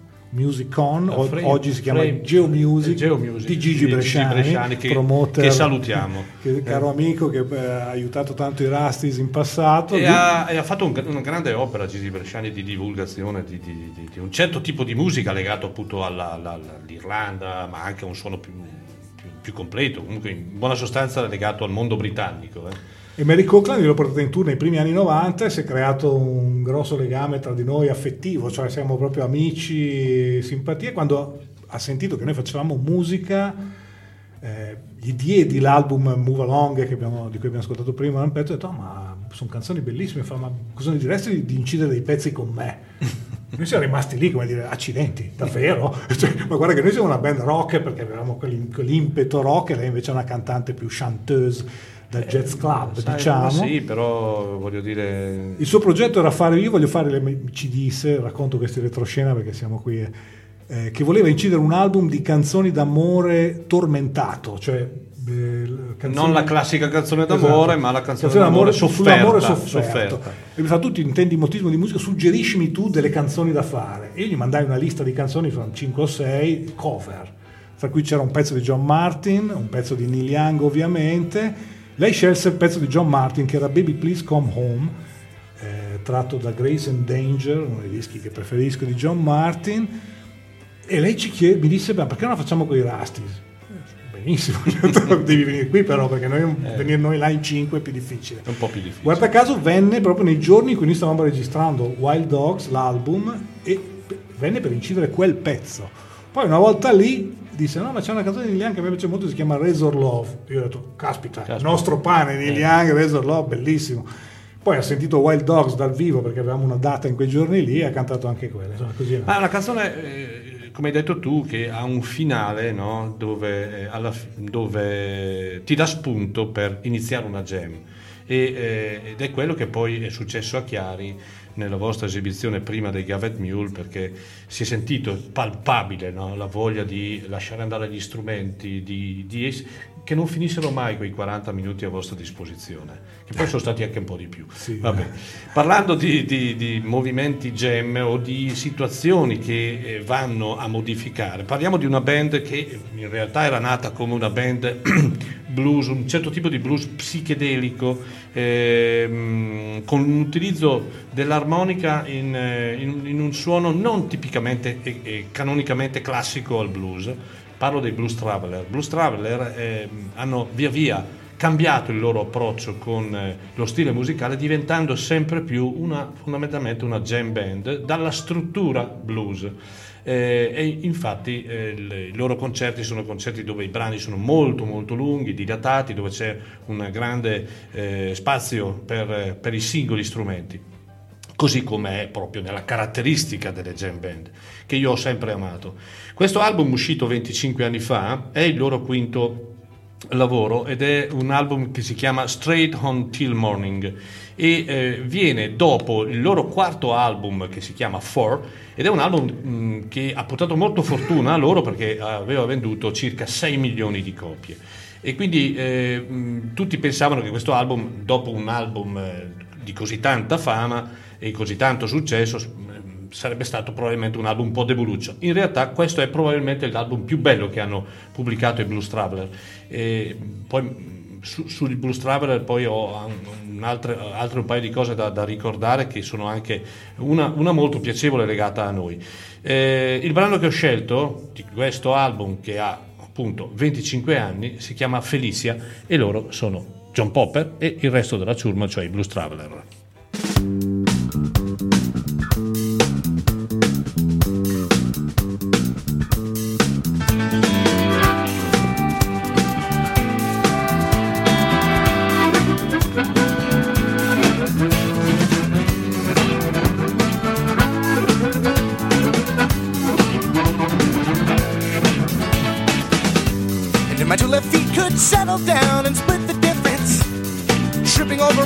Myself in every way that I know how. Perhaps in time I could surpass my core facade of vast indifference.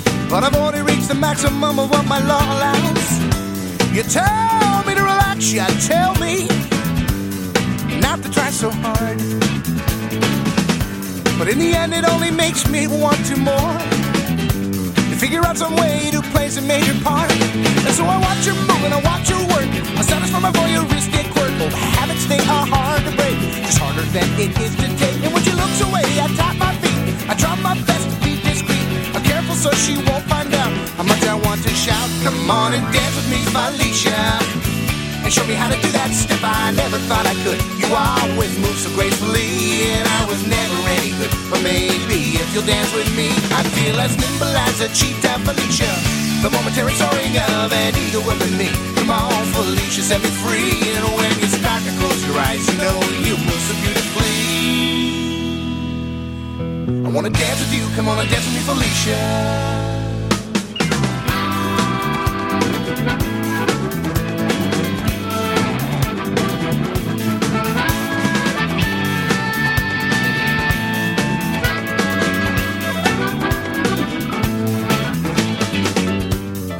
Suppose the thing that gets me most is that if I bothered ever, I wouldn't feel so much like Casey who never got the bat.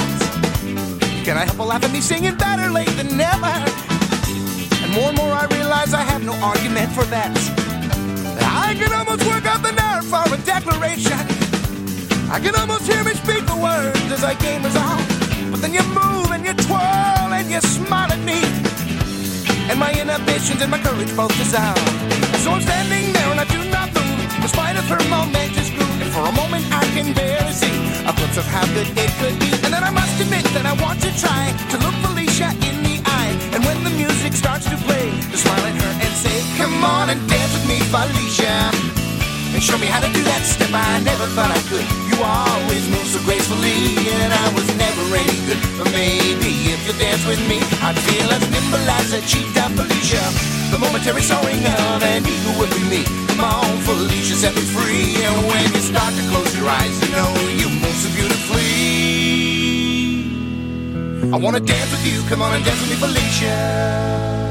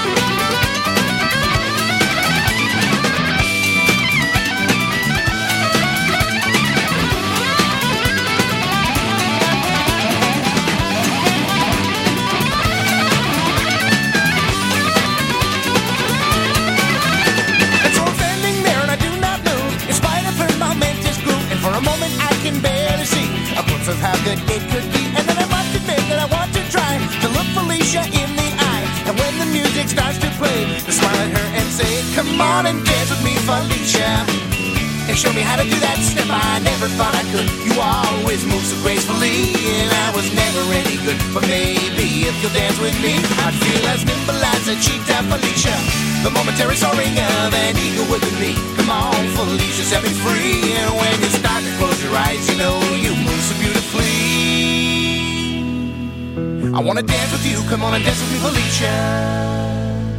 I wanna dance with you, come on and dance with me, Felicia. Dance with me, I wanna dance with you, Felicia. Ricordo, un, eh, un- ricordo una serata, in- non ricordo in questo caso l'anno, eh, vissuta a Chiari con eh, John Manson, Paolo Bonfanti e appunto John Popper che in quel periodo era in Italia e partecipò a un concerto, lui era, eh, beh del resto lui si adatta a tutto, suonando l'armonica, è fantastico.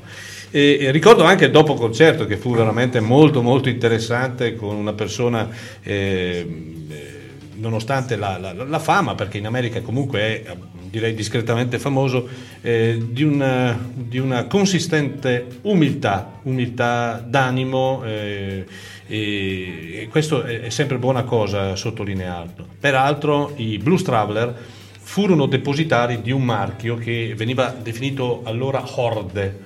Il marchio Horde era un- in buona sostanza un carrozzone no? Eh, che eh, si spostava da, un- da uno stato all'altro degli Stati Uniti sempre nell'ambito delle jam band per far conoscere al pubblico. Sai, le jam band in America hanno sempre avuto una, una- e hanno comunque un, un grosso seguito perché le jam band, noi chiaramente parliamo di jam band e ci riferiamo all'Allman Brothers Band, ai Grateful Dead, ai Fish e via dicendo, ma in realtà ci sono I nipotini i di nipo- questi. sì, ma, ma anche nel suono ci sono eh, jam band elettriche, ci sono jam band legate addirittura al bluegrass, ci sono jam band legate a altro, e quindi è un movimento che eh, non, non è mai, non è mai senza linfa. Eh, quindi ecco, eh, questo movimento chiamato Orde era questo carrozzone che faceva... Era un eh, festival incredibile. eh. Assolutamente. Detto come carrozzone sembra la festa di paese. No, carrozzone nel senso che si muovevano in tanti. 70.000 persone Sì, sì, sì, era un carrozzone nel senso che sì, sì, sì, certo. No, no, eh, assolutamente. Le jam band del resto, se tu prendi i Fish, i Fish in America attualmente quando suonano non fanno mai meno di 20.000 persone. Sì, sì, eh. Perché hanno un seguito anche fedele, cioè che li segue andare come, quello, come i Dead Heads. Come Dead Heads, esatto. Cioè seguivi la band durante tutto il tour. Questa è gente che ti suona tre ore di concerto e il giorno dopo fa tre ore completamente diverse. Esatto, Cioè, esatto, un modo esatto, di approcciare esatto, la musica Esatto. che è quello che piace a noi. Che è quello che piace a noi. Bene, No, io adesso rimarrei sui Rastis perché visto che vogliamo raccontare la storia, i Rastis hanno avuto lunghe frequentazioni con le voci femminili. Una cara amica, io negli anni 90 eh, suon- ho suonato per due o tre anni in, duo con Cristina Donà, prima che lei si mettesse a fare poi le cose sue, le- la sua produzione da solista.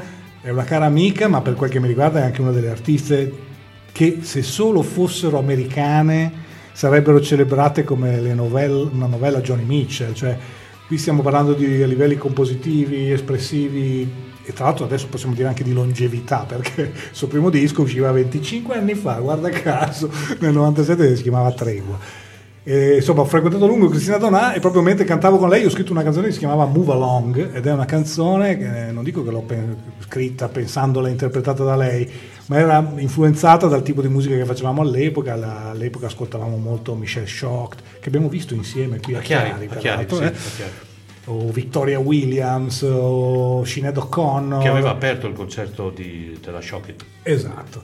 E quindi quando abbiamo inciso con i Rusty questa Move Along, che è un pezzo del 92-93, ma che abbiamo inciso nel no- 2009, mi è sembrato logico chiedere a Cristina se voleva cantarla lei. E lei ovviamente ha accettato e quindi eh, ci ha offerto questa magnifica interpretazione di questo brano che appunto Move Along intitola l'album del 2009 dei Rusty. Questa è Cristina Donato.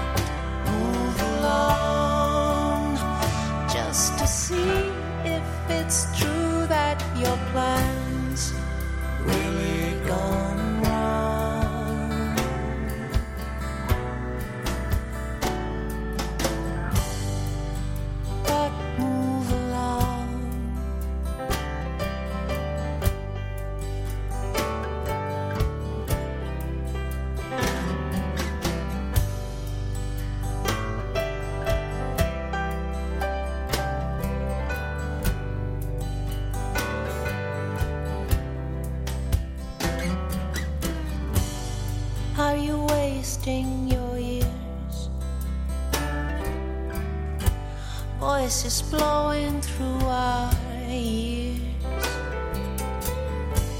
and you found out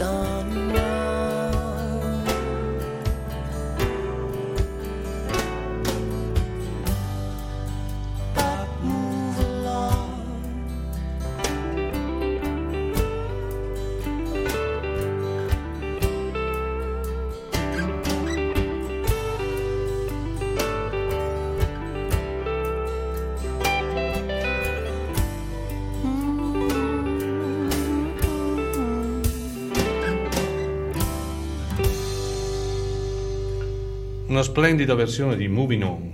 Move Along. Move Along, scusa. Move Along, la voce era Cristina Donà e la band erano i Rastis. Li cito ancora una volta, oltre a me ci sono Svaldo Ardenghi alle chitarre, Massimo Piccinelli al pianoforte, tastiere, era qui era appena entrato nella band. Al basso Dario Filippi, eh, che è rientrato nella band dopo dieci anni di assenza proprio sul palco di Chiari. E alla batteria c'era Paolo Guerini, il nostro primo batterista. Batterista. Bene, sono le 11.22, il tempo vola, ma è come se con la musica poi ci si diverte e il tempo a volte sembra che passi velo- troppo velocemente quando si ascolta della buona musica e si sta bene. Eh, 25 anni fa, eh, altro capitolo della musica eh, importante, un disco che eh, due artisti che hanno sempre eh, amato la musica jazz soprattutto, eh, hanno deciso di fare insieme, di, di, di realizzare insieme, cioè Charlie Hayden e Pat Metheny.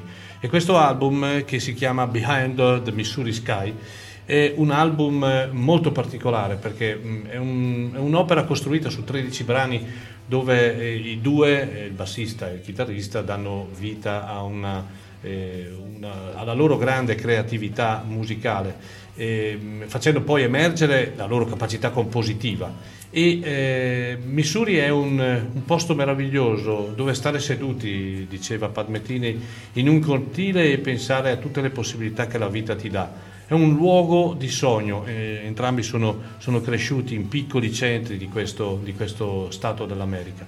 E, eh, ed è un album chiaramente particolare, un suono particolare, un album che però eh, se ti entra, sono quei classici lavori che se ti entrano, eh, io non ascolto, ascolto, il jazz, ascolto il rock, ascolto il blues e ci sono dei dischi particolari che non ti lasciano, no? eh, quindi eh, questo è uno di quelli, uno di quelli ho scelto un brano mm, e poi vi dico anche un aneddoto su questo brano che si chiama The Moon is Harshest Mistress e appunto loro sono eh, Charlie Hayden e Pat Metheny.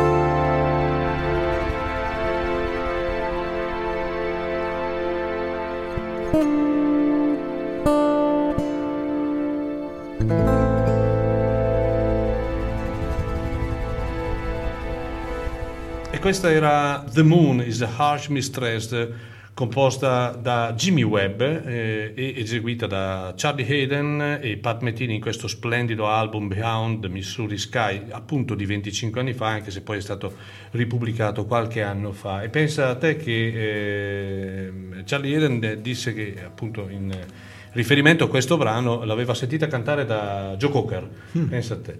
E, ecco, no, mh, ci tengo perché ehm, nel, nel pre-concerto di Pat Metiney a Chiari il 17 novembre del 2019, che fu l'ultimo grande, grosso, importante concerto pre-Covid, eh, strano ma vero, molta gente disse ma come mai, cosa ci fa Pat Metiney a Chiari, un personaggio del genere? E pensate, eh, ci è rimasto con noi tre giorni e ci è rimasto anche molto volentieri eh, avendo a disposizione un palasport per tre giorni per Ma provare. ormai, ormai è evidente che Chiari non è più un'anomalia, cioè è No, un'anomalia ma è un, è un- è un punto importante nella geografia dei concerti in Europa direi. Eh, questo è vero, anche se la realtà italiana ti pone davanti a eh, mille difficoltà burocratiche, soprattutto sappiamo, Eh, in Italia la cultura non paga e purtroppo, però la volontà di continuare c'è, ormai sono 26 anni, più o meno siamo nati come quando siete nati voi, eh, 25-26 anni fa. Ma infatti ho rivisti tanti io di concerti a Chiari No, no, da, da- da- da giornalista, da appassionato, alcuni addirittura avevo caldeggiato che venissero, adesso poi nella, nella discussione, Bruce Coburn, cioè, Bruce Coburn. cosa di- Bruce Coburn quando venne in Italia lo Due volte, due stampa. volte venne... La prima eh, volta mi ricordo in teatro. La eh, prima volta nel 1998. Totto, esatto. Quella lì l'avevamo caldeggiata noi molto perché era il Esatto. posto giusto per dove fare Bruce Coburn in quel momento lì che aveva Esatto. fuori eh, Breakfast in New Orleans. Non mi ricordo, Timbuktu forse Char- Charity. Charity of the Night, no. Era due anni dopo quello, anni dopo che è un quello. capolavoro, quel disco lì, capolavoro. eh, vabbè. sì, sì, capolavoro. E eh, beh, allora apro uno scenario, è vero che non si è mai profeti in patria, ma molta gente dopo centinaia di concerti fatti ehm, venne a comprare i biglietti del concerto di Pat Metiney e mi disse, gente locale, e mi disse che bravi, è il primo concerto che fate. Eh beh, è, sempre- è normale che È normale, normale. chi non c'è dentro fino al collo come Eh, noi, normale, normale. Certe cose le vive di, È normale, così è normale. quando capitano. Insomma.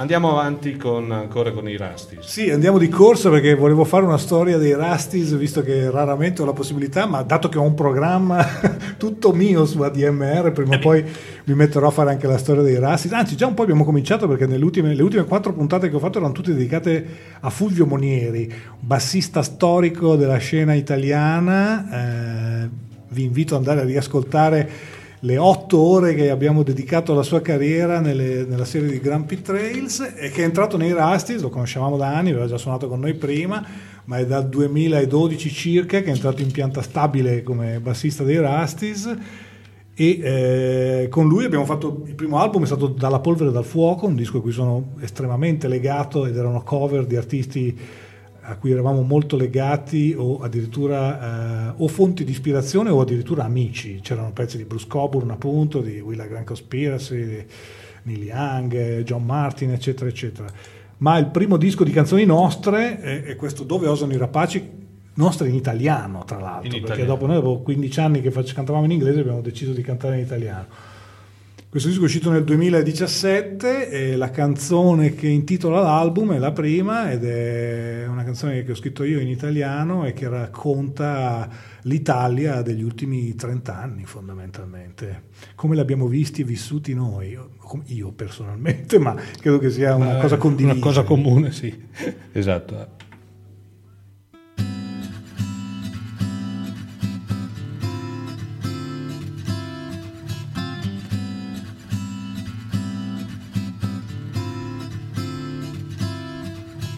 Nascosti tra i covoni, poco attenti ai pleni lunghi, soffocavate le illusioni per un qualcosa in più.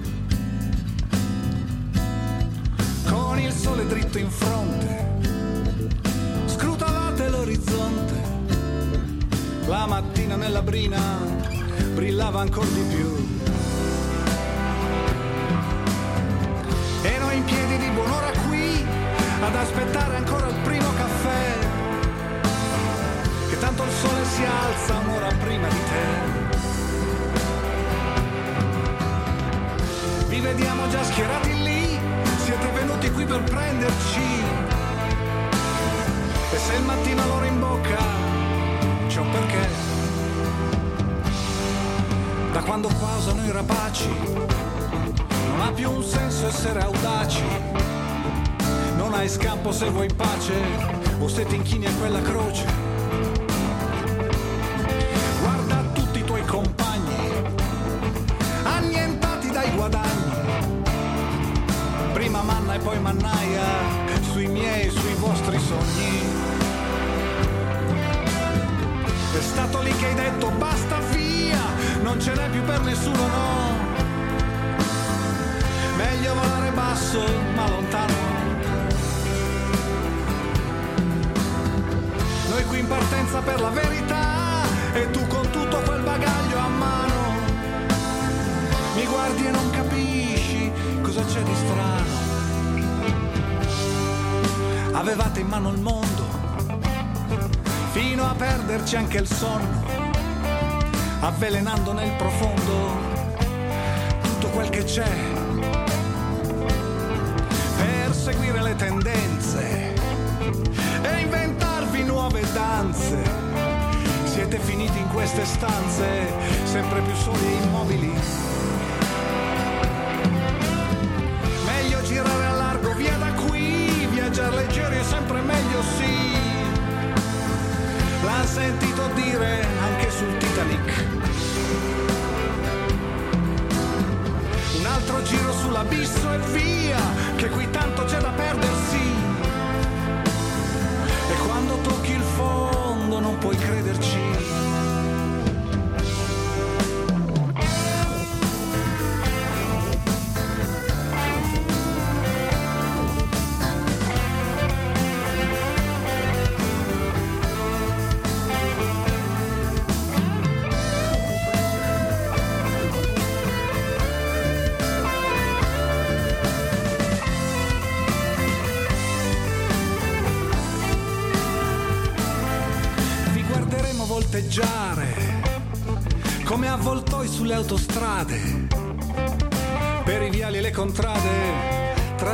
Zanzibar. I paladini del progresso, alla frusta del successo, nei motel dove anche il sesso lo saldi assieme al frigo bar. Ma tutto questo no, non fa per noi, che avremmo ben altro da fare qui. Piccole cose che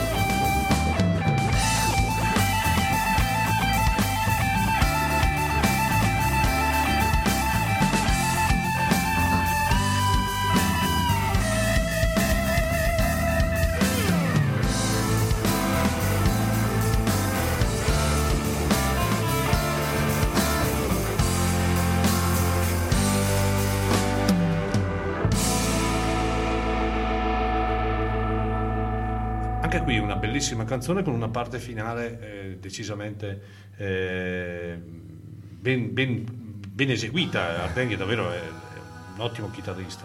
Sì, que- questa è una take da vivo in studio, eh, nel senso che noi, Sì, sì. i dischi, molto- a parte quei due di- in inglese che- di cui parlavamo, in genere li facciamo così. Ed è l'ultimo nostro album in studio, nel senso che è uscito nel 2017 e- ed è un album corale a tutti gli effetti, nel senso che per la prima volta le canzoni non sono scritte solo da me, o in gran parte solo da Mm. me, ma eh, ci sono due, due, forse tre pezzi di Osvaldo Ardenghi, altrettanti di Fulvio Monieri e addirittura nel pezzo che sentiamo in sottofondo, che però non ascolteremo per intero, cantiamo tutti e cinque Tutti insieme. Mm. E quindi insomma, vabbè. Bene, allora sì, abbiamo, abbiamo il tempo di ascoltare questo capolavoro che eh, del, resto l'avevamo annunciato anche prima. Ehm, Dylan, Dylan 25 anni fa ha pubblicato un album che io ritengo davvero un, un grandissimo disco. Prima di tutto perché ehm, è, è uscito 25 anni fa in un periodo in cui si, addirittura si vociferava che eh, la- la- la- insomma, eh, si parlava anche di morte nel- nei confronti di su- suoi per i problemi che aveva avuto fisicamente e via dicendo.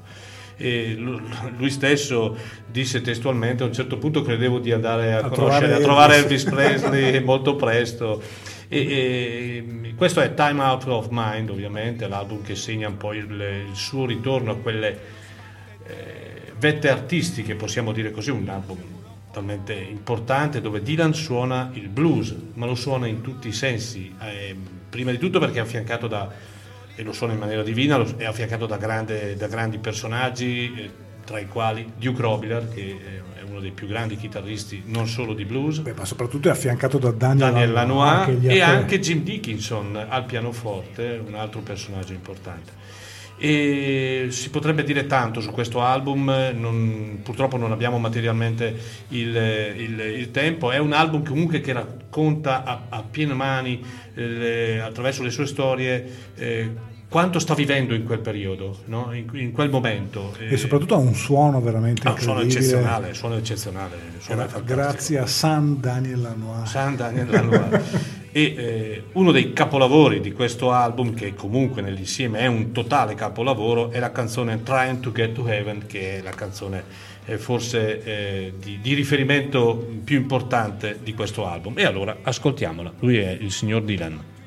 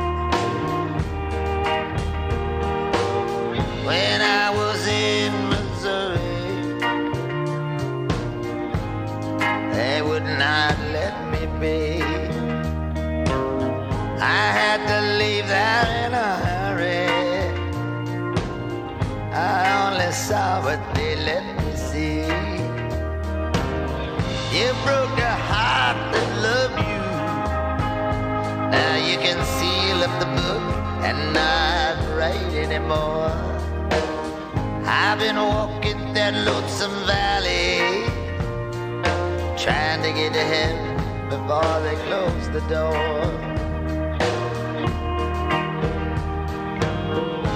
People on the platforms waiting for the trains. I can hear their hearts beating like pendulums swinging on chains. When you think that you've lost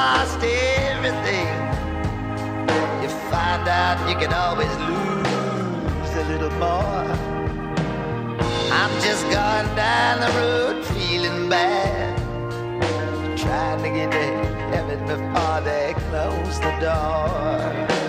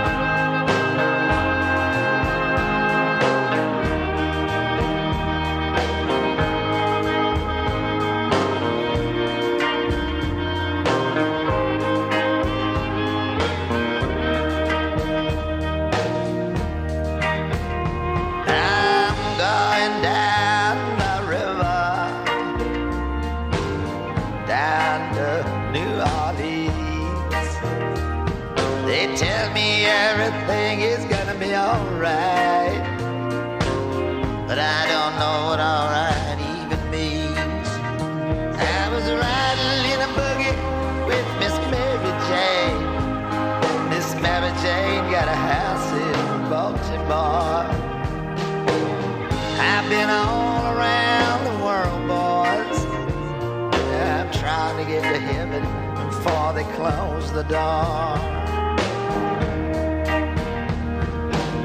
Gonna sleep down in the parlor and relive my dreams. I close my eyes and I wonder if everything is as hollow as it seems. Some trains don't pull no gamblers, before. I've been to Sugar Town, I shook the sugar down. Now I'm trying to get to heaven before they close the door.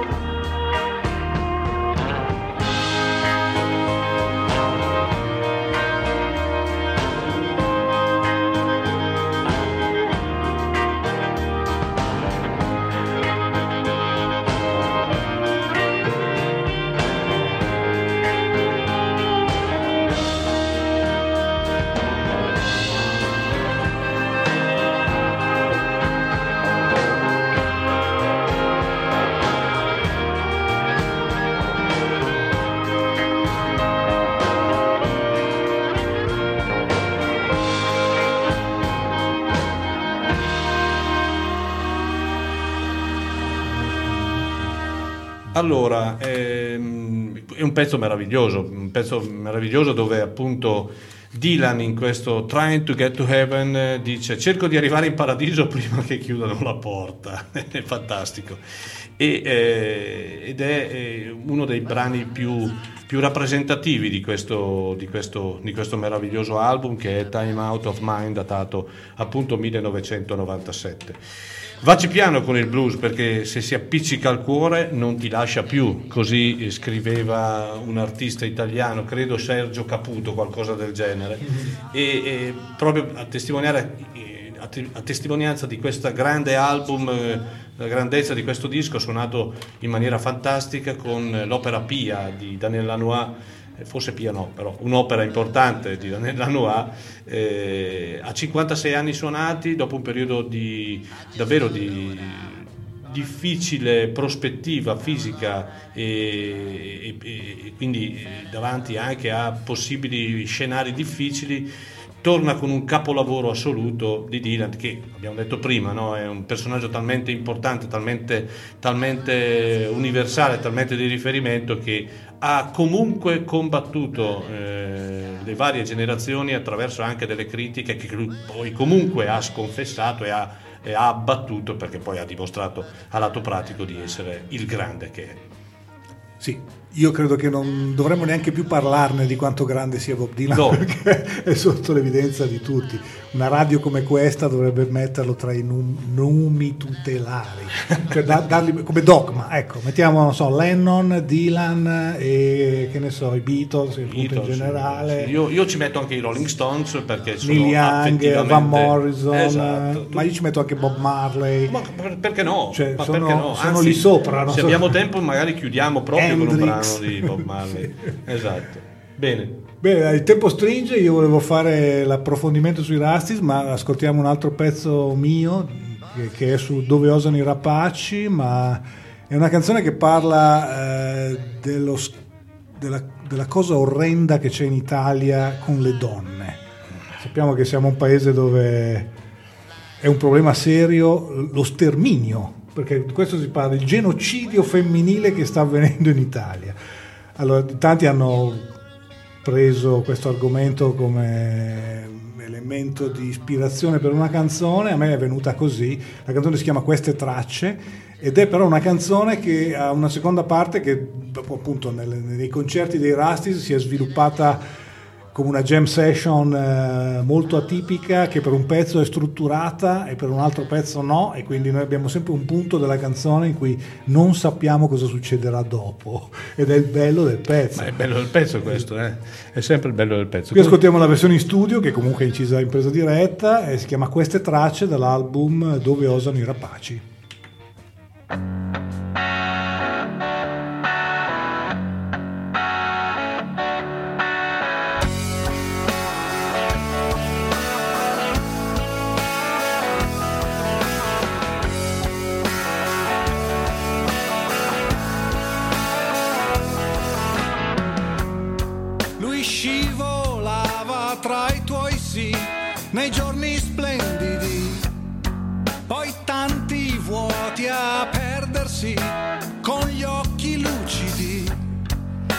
Solo potessi difenderti così, sfiorando anche i suoi limiti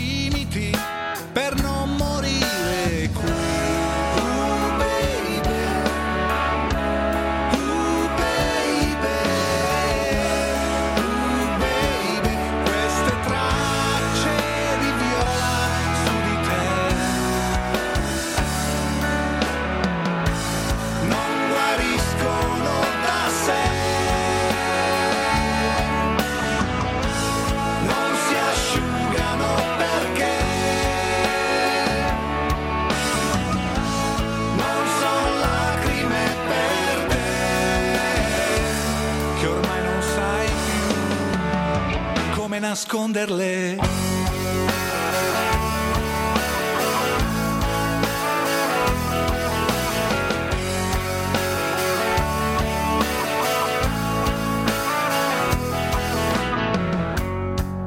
da sola coi tuoi lividi rimani immobile ancora ti dai brividi mostrarti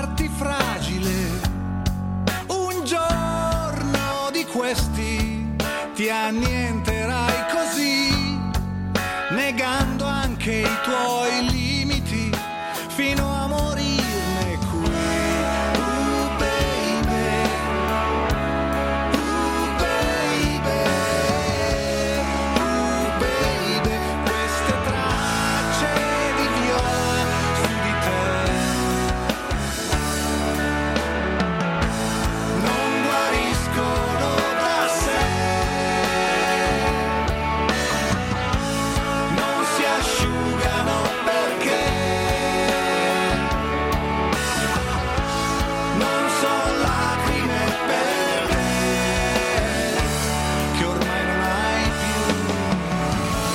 niente da perdere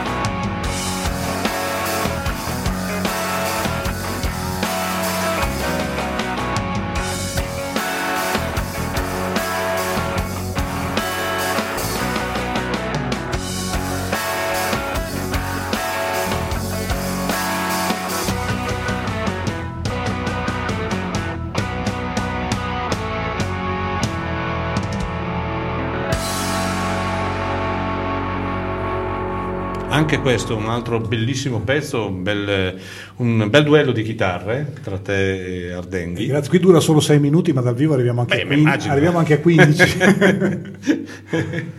Ebbene, allora sono- siamo proprio arrivati in fondo, sono le 11.55 di questa eh, domenica eh, 20 novembre che abbiamo in maniera molto, molto calorosa passato insieme io e Marco Grompi per voi, per, eh, per i dischi di 25 anni fa, per una buona parte della storia dei Rastis, per alcuni altri album importanti per Marco e per loro e mi auguro che abbiate eh, apprezzato eh, la musica, ma è, è un mi auguro che tanto so che è sì, perché comunque da, queste- da questi microfoni e da queste... una volta si diceva onde, adesso non sono più onde, ma esce solo roba buona, per cui non abbiamo problemi. E anche qui nel finale chiudiamo con un altro disco che è strepitoso. Sì, perché mi sono accorto che non abbiamo trasmesso uno degli artisti che più mi ha insegnato, non tanto dal punto di vista, anzi sì, dal punto di vista musicale, anche se non è la musica che faccio io, è Bob Marley.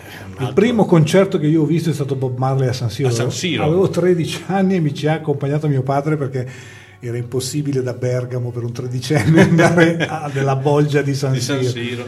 E quindi direi che finire con questo pezzo dal vivo che si chiama Rebel Music, che riassume un po', a me piace lo spirito ribelle della musica, cioè quando, quando la musica ti dice qualcosa... Quando la musica urla, urla di, di- di giustizia, urla di, di purezza, la musica non fa mai male, io lo dico sempre, la musica non... eh, Lo diceva anche Bob Marley, il bello della musica è quando ti colpisce non senti dolore. Eh, non senti dolore, non fa mai male. Quindi ed è per quello. E la musica eh, storicamente ha sempre rappresentato un messaggio importante per la socialità, per la vita, per le speranze.